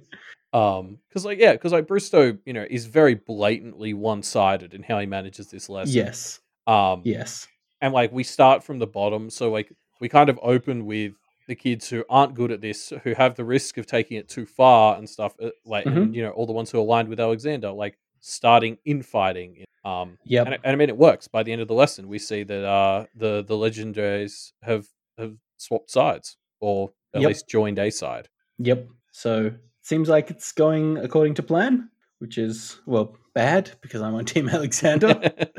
um yeah it's a upsetting lesson as well like you know teaching your teaching your students how to bind each other which is already a disgusting word to use in response to another human being right like it's just a bad look I, I suppose to be fair, like they teach binding of others, Mm. so at least there's you know at least there's They're- they're- parity Yeah. Well, they're they're equal opportunity fuckwits, right? Because they're yeah. you know they do it to people too. Great. That makes me feel better. Yeah. Thanks, See, if you lower if you lower the bar unilaterally, that's okay. Yeah. As long as you're a real piece of shit to everybody, then it's fine. I'm sure. Um, Um, yeah. Uh, so yeah, we we basically get these little bits of combat with people fighting each other. Um, I guess we can focus mainly on the ones that involve our trio, right? Uh, we've got Verona versus Erasmus, and Verona wins by doing her uh, shadow clone cat ninjutsu. Um, Yeah. Oh, and this we is then this is I think Mhm. maybe a little bit of a delivery on why Erasmus was in a couple of chapters ago. Like Mm, because I'm just starting So- to remember Wildbow's treating it like you don't have to read the extra materials. So yes, without that previous appearance, without those previous mentions of the Hennigers, like somebody who Yeah. not reading the extra material would have no idea yeah, who these people are. who they are. Yeah, exactly. Um, but we do. So good. Good work, Wildbow, seeding that from earlier. Um, then we have uh, Avery versus Verona. Verona throws out some names like Pam and, and uh, Mrs. Hardy, which is a real dick move. Uh, so Avery grabs her in response and wins that uh, encounter. It's such a peaceful resolution though. It's so Avery that she wins by just physically closing her mouth, like with her hand. Um it's good. It's perfect. Well, and this is also- sla- snap that big shut. Yeah, Mm. this moment with Verona to me, this was you know like I've talked to and and Nicolette has talked about like how uh, Verona and Alexander have their little similarities, and Yep. this felt like a very Alexander moment to me from Verona, just like Oh yeah, taking it a bit far. Um, Yeah. Because she's more obsessed with the game and, and maybe losing focus a bit. Yeah, yeah, yeah. True. I think it is a bit of. I mean, this is another thing: is by having the Kenneteers battling against each other. I mean, maybe this wasn't Bristow's intention, but but it, ends up this way with the Kenneteers battling against each other. Bristow theoretically has a bunch of like you know ins that he gets against them, right? A bunch of like vulnerabilities, the, their names or what they would do to bind each other, which is like exactly what he would want if he's going to need to bind them in the end, which we suspect might happen.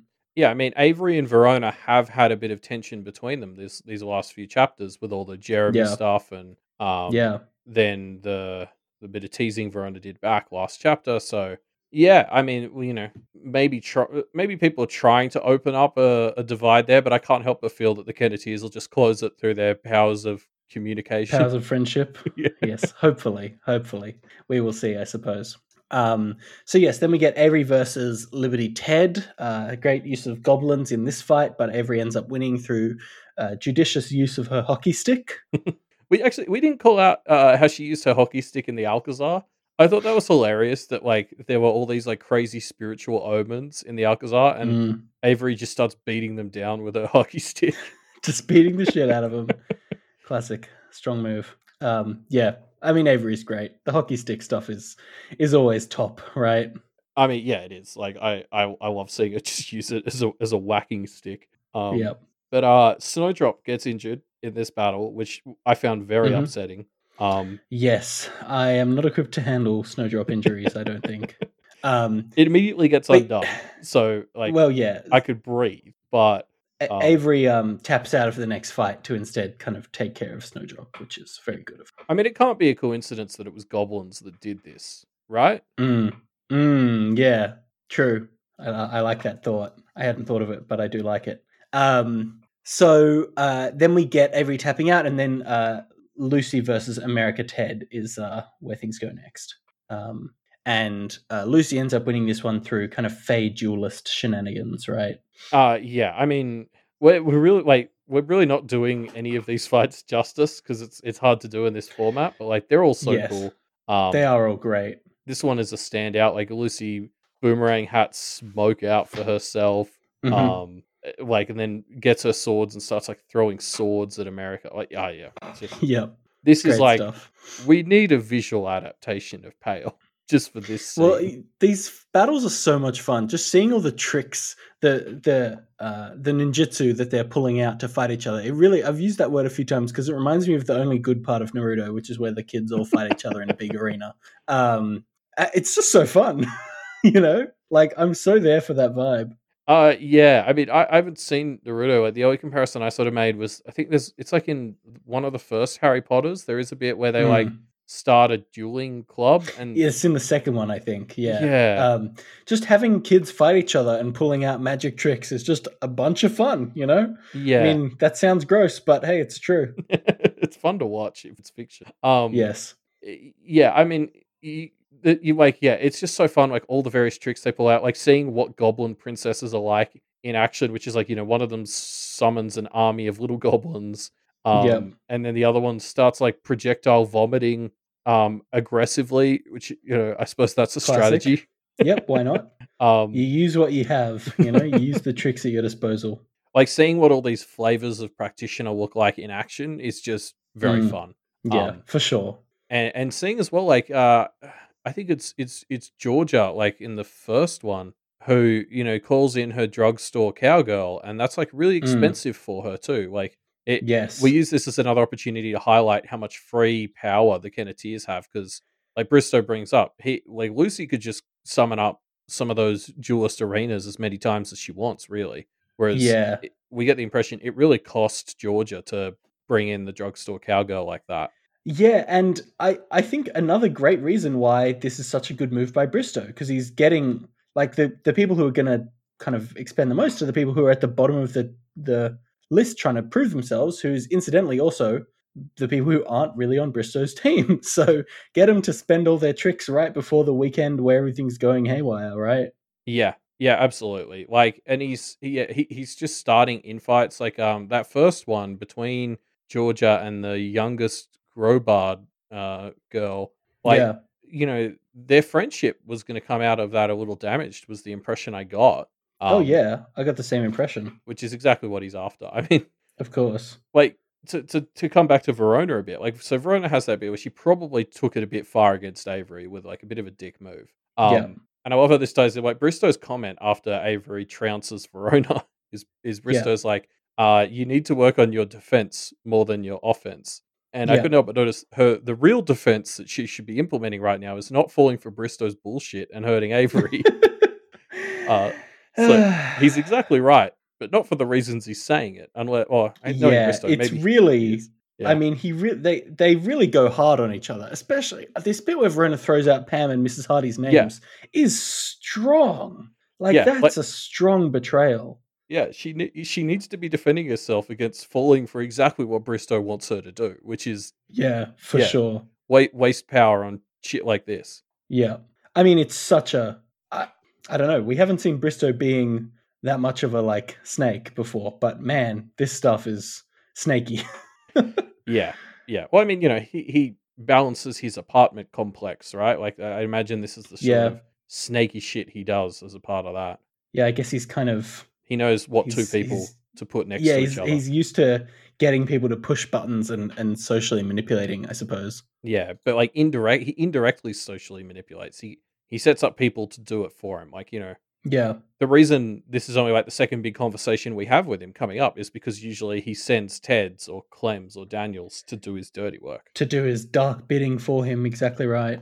Um, I, I, I so before we move on from the jewels, I just want to pull out this one quote uh from Lucy, uh, which is where Mm. Bristow orders her to withdraw her effect, uh, and then he can at least heal America. And Lucy responds, "And me, I'm not too badly hurt."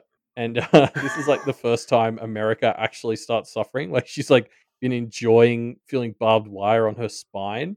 God, yeah. What is up with her? She's the fucking weirdest. Oh, Creepy. I mean, yeah, but I, I could see that. Like, that just reeks of goblin to me. Like, I guess this is just Mm. like goblin practitioners align themselves with goblins for a reason. Um, because I could totally see like Gashwad or or uh, Butt Munch being like that. Yeah, basically having these exact interactions for sure. Um, but I just I just love that badass moment from Lucy where she's just like, "Oh yeah, I'm not badly hurt." I'm like, I think this is the moment where Bristow like actually takes her away. it's just like, yeah. fuck, like Lucy's such a badass in this fight.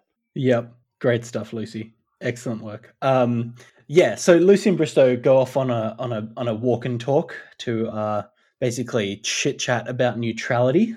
Uh, yeah, and I mean Lucy again just kicks ass and is a badass for this whole conversation. Like she absolutely doesn't take any shit from Bristow, and uh, like, it was giving me life. Um, yep. She's great, isn't she? I went to pull out all of her best lines from this to read Mm. out, but they ended up being so many. I've I've cut myself down to It's just all one. best lines. Okay.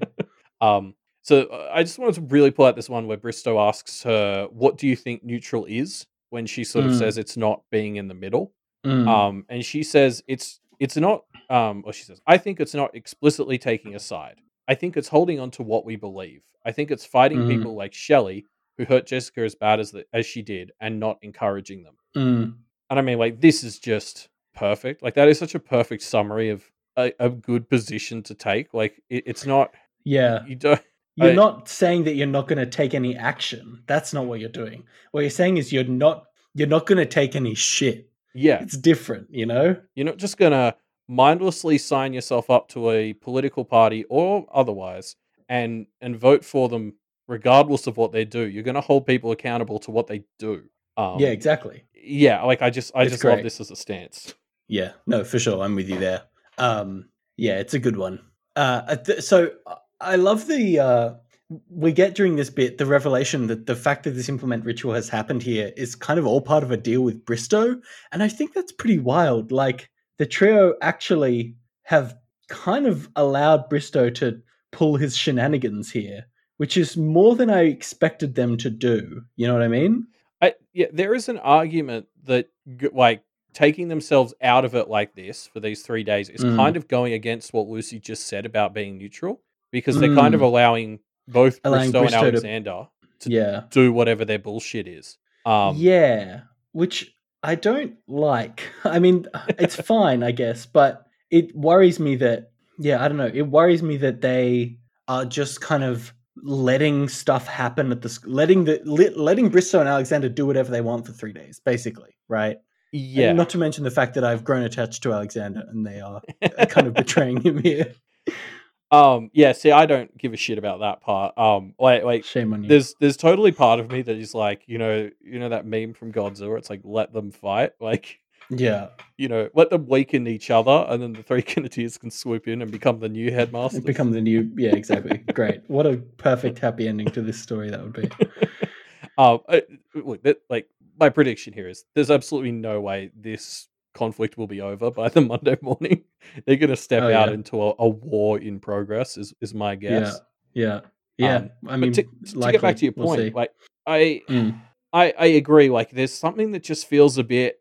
Well, yeah, it goes against that perfect thing Lucy made, where it's just like hiding out for three days and saying, okay, you know, you two evil people can have three days of can doing have your free reign to yeah, exactly. Like that. That's not great. But then at the same time, you know, they're going to come out of it more powerful, and there's kind of nothing they can do to stop them. So Yeah, yeah, I don't know. I mean, yes, kind of, but still, that feels kind of dodge, doesn't it? it does. Yeah, I don't know. I guess we'll see. Like. I don't know. I'm hesitant to lay too much judgment down until we see how things end up. Although that's not really the point, right? You shouldn't. We shouldn't ba- judge actions based on the consequences. We should judge them based on Mm. what they look like when you made the decision. Yeah, and the intentions of what these you know groups are trying to do, which clearly is not super positive, seemingly.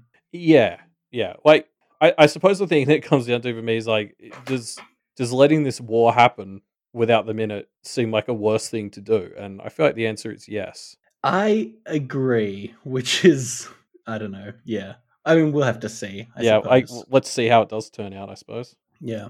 Um, so of course the the great question is asked here of, hey Bristow, do you see yourself as a good person?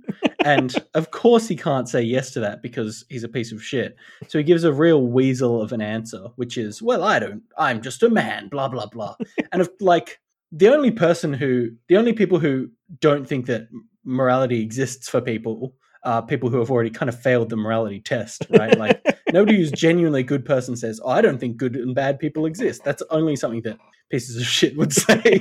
so I like Bristow is really, he's just not, um, he's just not doing anything to reassure us that he's not a piece of shit, basically. Yeah, I mean, you know, it, it comes back to that thing where it's like if you're not trying to make the world a better place, Yeah. then like what's the fucking point?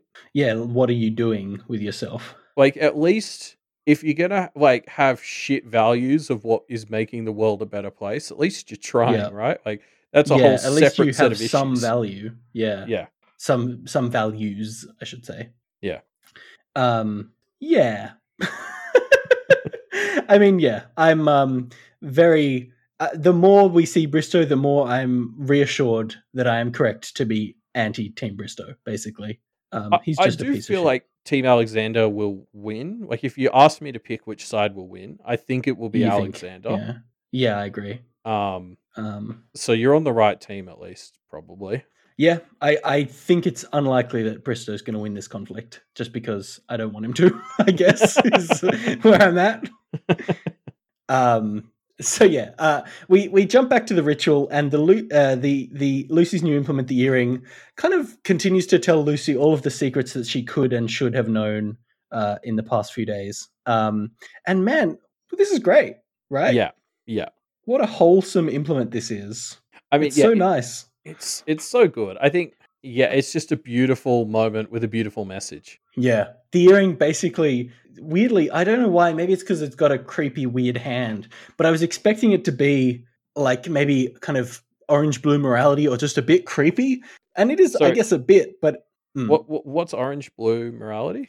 as in the idea that it basically doesn't ascribe to kind of human morality systems and stuff, that it's like Okay, more other, I guess, is what I'm trying to say. Um, okay. but it's really wholesome. Like it basically delivers her this positive message of like, no, Lucy, you're great, you're smart, you're awesome. You should trust your gut more because you knew all this stuff. I'm just here to reflect the the awesomeness of yourself back at you. And I'm like, oh, implement, you're so nice. Yeah, well, it's like because it, opens things up with like I'm here to challenge you, which set a bit more of an ominous tone for me, and then its way of Yes. challenging her is is mostly just, "Hey, you're actually more awesome than you think," and I'm like, okay, well, Yeah. I mean, I- Good challenge. Yeah, no, yeah, I could right, I could do with some challenges like that.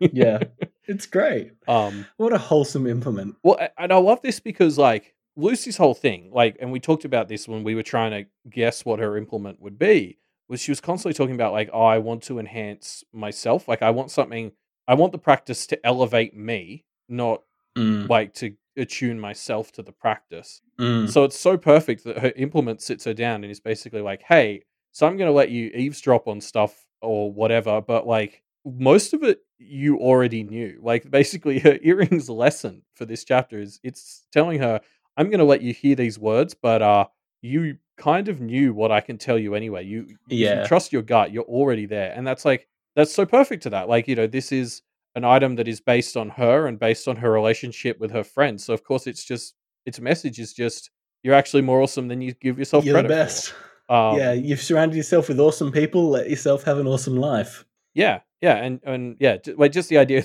that uh, an implement to enhance herself took the form of just hey, uh, you know, I'm going to help you, but you also don't need me as much as you think is just perfect. Mm, mm. Yeah, for sure. Um, so yeah, Lucy starts to attune her eavesdropping power, turning to the question of love over the conflict outside. Yes, uh, and when she chooses the question of love, uh, our good old friend Class Ranker finally rears its ugly head again. Yes, welcome back, class Um, ranker. which is just the perfect sort of final test because it, it, it's like a you know do you really want all this information like what's the what's the most hurtful part of information or what's the most harmful part of information she could get well it's reconfronting the time she got zero in class ranker Mm-hmm. Yep. Um, ouch. But yeah, I mean, it's still moderately nice, moderately wholesome. We get a bit of confirmation that Lucy and Wallace could be a pretty good couple. Uh, Wallace is keen on her. well and she explicitly says she's keen keen back yes, so, yes. um yeah i mean i guess i look forward to that continuing when she gets home but um Yep. yeah i mean that's the it, it, this state this manages to stay negative only for about like 20 lines and then it go, immediately goes back to like wallace like it's sort of like Yep. She she listens to to all those sort of comments and Mhm. some of them are kind of negative and then it just immediately spins into the positive and i like i love that as a message it's like even this worst thing she only had to push through the pain for a couple of lines Mm, yeah. Um, great stuff. Uh, and then, of course, the chapter ends with uh, us getting hints that something really bad is happening outside. Uh, Lucy uses the word siege to describe what's going on out there, maybe as a just kind of catch all term. Uh, but yeah, mm, that's rough. Uh, we'll see. i mean yeah i can't wait like i i I think I've spent most of this arc saying, yeah, any second it's going to pop off. But like Yep, this, this chapter, explicitly sort of ends on it's it's begun. Um, and Yep. it feels like 6.8 is going to be us walking into that. Um, Yeah, walking into a battle halfway in progress, right? Yeah, yeah, and I can't, I can't wait. Um, especially because I could almost see it being another Lucy chapter. Uh, just from, just from a like, I, I don't know. I, I, I do kind of feel like this is shaping up to be a bit of a Lucy arc. I mean, it's not as simple as like this is the Lucy arc and the other two don't matter. But um, like Lucy has sort of come to the fore thematically as as we're talking about this neutrality stuff, and I kind of want to see her Mm. with her new implement, uh, step out and and judge, you know, be the judge on everyone. Yes. Judge Um, how how people are, you know, what war crimes are being committed. Yeah. I would especially, you know, this kind of gets me excited as well for if I'm a little bit right, that Arc 5 focused a little bit more on Verona, and this one's felt like it's focused a little bit more on Lucy. Does that mean next arc we're going to get some really interesting Avery stuff? Mm. We'll Yeah. see. Uh, we shall see, I suppose. Um, Yeah. yeah. I mean, that's that's that because there's no extra material this week, Yeah. which I mean, you know, yeah, Spring these break. last three have been so long. I was like, Yeah. yeah, I like to be perfectly honest, I was kind of like, oh, yeah, yeah, little break. We don't have to, we get to write a few less notes. Yeah. but of course, we have to fill the break with something, and so we are. Uh, and so we are uh, visiting the answers to our discussion question from last week, which was which of the big three rituals do you find the most interesting or exciting, and why? Yes. Uh, so what's the first answer you've pulled out, Ruben? Yes. Uh, so the first answer was from Landis963, uh, who talks about how they would probably want to get a domain, but they just know that it would tend towards bad habits in the sense of they would basically just end up wanting to spend all their time inside their own domain, which I think has been called out in the text as a a a, a concern if you have a domain, like to make sure you don't fall into that. And I know I would do the exact same thing. Like, imagine a region where you basically turn into a god. It would just be so fun being in there, fucking playing The Sims with your own house. Um, so you'd really have to be careful that you don't just uh, do that. I guess. Well, I, I think the interesting part of that is to do all this stuff in your domain. Something that came up in that text was you do need something to power it. Like, you know, it, it, it can be a bit of a battery, but you need to be getting power to put into that battery to charge it. Um, so if you become a bit of a shut in, I think the, the problem stems from the fact that you aren't bringing power into it. Mhm. Um, yeah, Yeah. I don't know. But I mean, I, I agree. As somebody who did not have to change their lifestyle that much this year, uh, because I am a bit of a uh, a house hermit. Um, yeah, I could see that being a big big problem. Yes.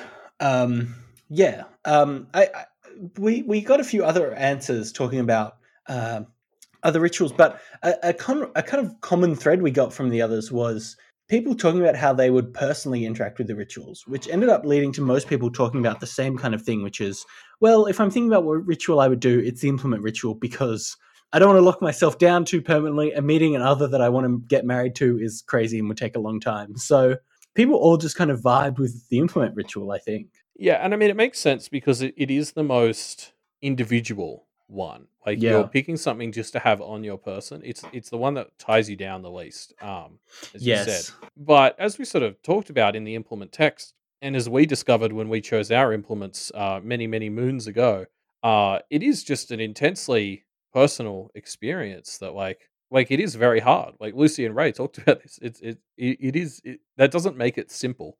Mm, yeah, no, it doesn't. Um, I think a lot of people have thought about what their implement would be, though, right? Uh, Yeah. Like we got a response from Napalm Eagle, who's basically like, "Hey, I've been thinking about this since we did the implement question for Deep Impact, so I'm ready to do my implement ritual." Basically, I, that's that's good to hear. Like, especially because you know, like I'm still holding on to the same implement I've had since we did that discussion question for Deep Impact, and I'm still not Yeah. convinced that I'd commit to it.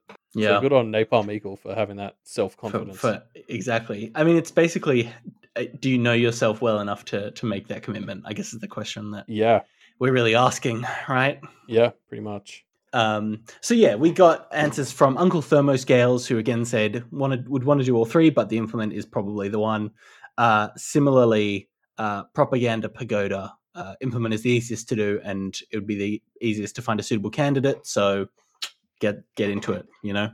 Yeah, yeah. Although I think Propaganda Pagoda also said that they think the familiar ritual is like the coolest. Yes, they had. They gave us a little tier list. So the familiar Yeah. ritual was at S tier uh, because I mean having an autonomous kind of sentient ally is of course very powerful, right? Uh, putting aside Yeah. all the kind of like power stuff. An implement is just a reflection of yourself, and so you're kind of leading into an echo chamber a bit there. Whereas a familiar can be can bring some interesting new ideas to you, basically. I suppose. Well, I mean, conceptually, hopefully, it represents someone who will always be on your side. And um, Mm. I mean, you know, as Avery will tell you, that's a very enticing idea. Mm. Mm. Yeah, it, it is. It's a yeah, it's, it's a good idea. Getting a strong ally, it's it's can't be uh, overstated. Yeah. Um, all right, so that's uh, thanks to those of you who left uh, answers to our discussion question. It's much appreciated. Uh, if you want to discuss this episode or the show in general, you can find links to our discussion thread in the show notes down below. Uh, yes, we're also on Apple Podcasts, Stitcher, wherever you're listening to this. Please chuck Mm-hmm. us a review. Uh, they that you know tells those services that hey, people like this That enough to leave a review. Yeah, I that should people like us. others. Yeah. Um, and that's you know, and then you know, if you're growing pale through growing us, then that's a win-win. Yes, indeed it is. Um, so uh, yeah, review us. Uh, why not check out our Twitter while you're at it? You can go to at MediaMT Podcast where we do all kinds of cool tweets, all kinds of latest hot memes. right?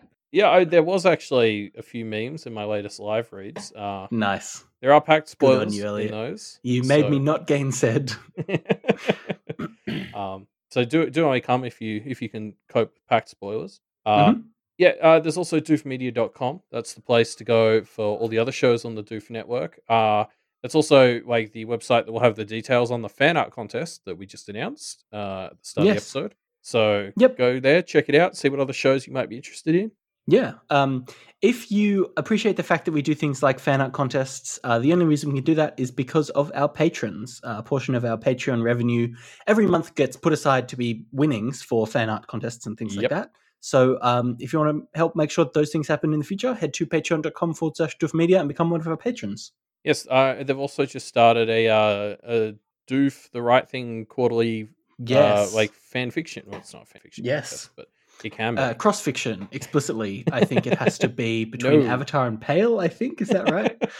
Um, uh, no, you're meant to yeah. edit a story you've already submitted. Yes. um, the, you know, again, there's prize money for that. Wouldn't be possible without our patrons. So check out Do I the think Right the Thing. details for that are on yeah on on the Do the Right Thing subreddit and the uh, doofmedia.com site as well. Yeah. So check that out. You know, Um, a, if you're nano NaNoWriMoing or whatever this month, Yep. like give it a look. Yep. Yeah. Um, while you're on Patreon, why not head on over to Wildbow's Patreon? You can do an Alcazar of your wallet, go inside, find a coin, and leave it for him. I'm sure he would much appreciate it uh, because, of course, he creates all these stories that we shamelessly dive into each week for uh, our own content. Yep. Uh, and so with that note, Mhm. can I spring on you a back to pact, Ruben? I just decided I want to do one. sprung! all right, it's not in our notes, so No. I'm I'm being equally sprung as you are right now, audience members. so I guess if you don't want Pact spoilers, get the heck out of here. Otherwise, let's uh, dive into it. What do you Yeah. got for me, Elliot? next week. Uh, well, okay, so just this was our first ever implement ritual that we've seen Yes. in practice. Yes, I was thinking about this as well. It's so cool. I mean, we technically we haven't got a domain ritual before, but we saw Mags do her version of the domain ritual, Well, right? we, Which was we we saw a good chunk of Johan. No, not Johannes's. Uh, Jeremy's domain ritual actually. Like we Did saw we? the we saw the some of the fights he had in his intro. Right, you're right. Yes, we did. We did. True. Um, yeah, I guess you're right. Although I, I feel like we didn't. I don't know. Maybe that is the major part of the domain ritual. I, I feel like we didn't get much of the like the ritual bit, you know. Whereas for this, we actually quite focused on for the implement stuff. We focused quite on the ritual parts. Yeah. Oh, I guess for think- the familiar ritual, it was a bit un, un kind of defined as well. It was a bit amorphous when uh, Blake and Evan did it. It was kind of low budget familiar ritual, I guess. Yeah, it, it was. Like I think that's the thing. Like you know, there's probably a version of the implement ritual that's less uh precise, but you know, like Yes. the Kenneteers had access to the spray chalk to all these workshop. resources. Yeah, yeah. Um, I mean, what what what jumped out to me? Do you remember that time Blake was considering making the hyena his implement? So, okay, first of all, as if it's not bad enough, Blake would have to sit in a spot for three days. Good fucking luck. Oh yeah, there's that. no way he was ever going to do that for sure. Even if he does, Then he has to interact with the hyena for three days. Like, yeah, for sure. There's no way that was going to happen. You're right. no, like that. I'm actually surprised how sentient the implement seems in this ritual. You know? I wonder how how normal that is. Yeah, it's hard to know, isn't it? Is it Hmm. just a difference in resources available? Is it a difference in you know Wildbow's thoughts about how these things should operate in the what five or six years between? well, I Um, mean, the cool thing about that is like any slight changes in the way these things work can actually be chalked up to just like we've moved to a different part of the world. Like because these things are yeah, so yeah, interpretive. Like we saw it with the with the awakening ritual, right? Like the awakening Yeah. ritual is a perfect example of how fluid these rituals are. So yeah, what I love about this world is even if Wildbow wants to do something different with it in a future story, he's Mm. free to tweak things a bit and just chalk it up to this is how they do it over here now. yeah, yeah. True. Yeah, he's left himself the space to do that, which is great. Um, yeah, I really loved seeing this. I I loved seeing the implement ritual. It's so cool to have seen it. It's awesome. Yeah, like what Not would to mention the Alcazar stuff again. Very Yeah. cool. the Alcazar stuff for me feels like as close as we might get to this story to the possession mechanic from Pact, which is like Mm. when we finished Pact, I think the thing I was like, I wish we could have seen more of that the most was the time Blake was possessing Rose.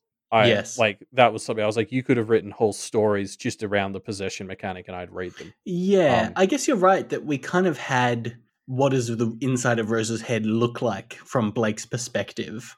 Um, and that's kind of what the Alcazar stuff has been touching on, I guess. It, it- A, a kind of yeah. physical space as a representation of a metaphysical concept.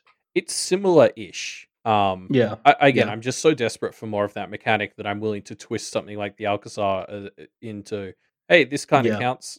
Um, yeah, Yeah. I mean, like, I'm curious, you know, to, to go back to like the implement ritual, like what what Alister's deck of cards might have been like, and how it would have challenged him. You know, like it's it's so fun to go I back wonder. to old practitioners who had implements and think about like, you know, yeah, what did Maggie have to go through with her Well, Athame? Uh, Like, because it's so much more involved than I guess I would have assumed it was. Like, you're not just picking an item and doing some magic words and then suddenly that item has additional power for you. You're like Yeah. actually bringing it into yourself and having it challenge you, right? Is such the right way to frame it. Like, it just adds such an extra level of depth that I guess I just wasn't expecting. You know? Yeah, like would Alister's implement have challenged him on how mm. cocky he was? Like, because it would. Yeah, have had to do like- the opposite of Lucy, right? It would have had to be like, "Bro, calm down. You're you, yeah, you're the worst. or would it have like refined his, you know, been like, hey, like these are the things that you're actually really good at. You actually are good at like predicting people, and so here's how we can tap into that kind of Yeah. vibe. Um, yeah, true. yeah, I don't know. I don't know. Would have been awesome. I'm sure. Yeah, fun to think about. Anyway, so yeah, Yeah. not just a quick back to Pact, Yep. but I just had this thought. I A quick trip back. Yeah, cool. Thanks for doing it. Um, all right. I guess that's the end of the episode.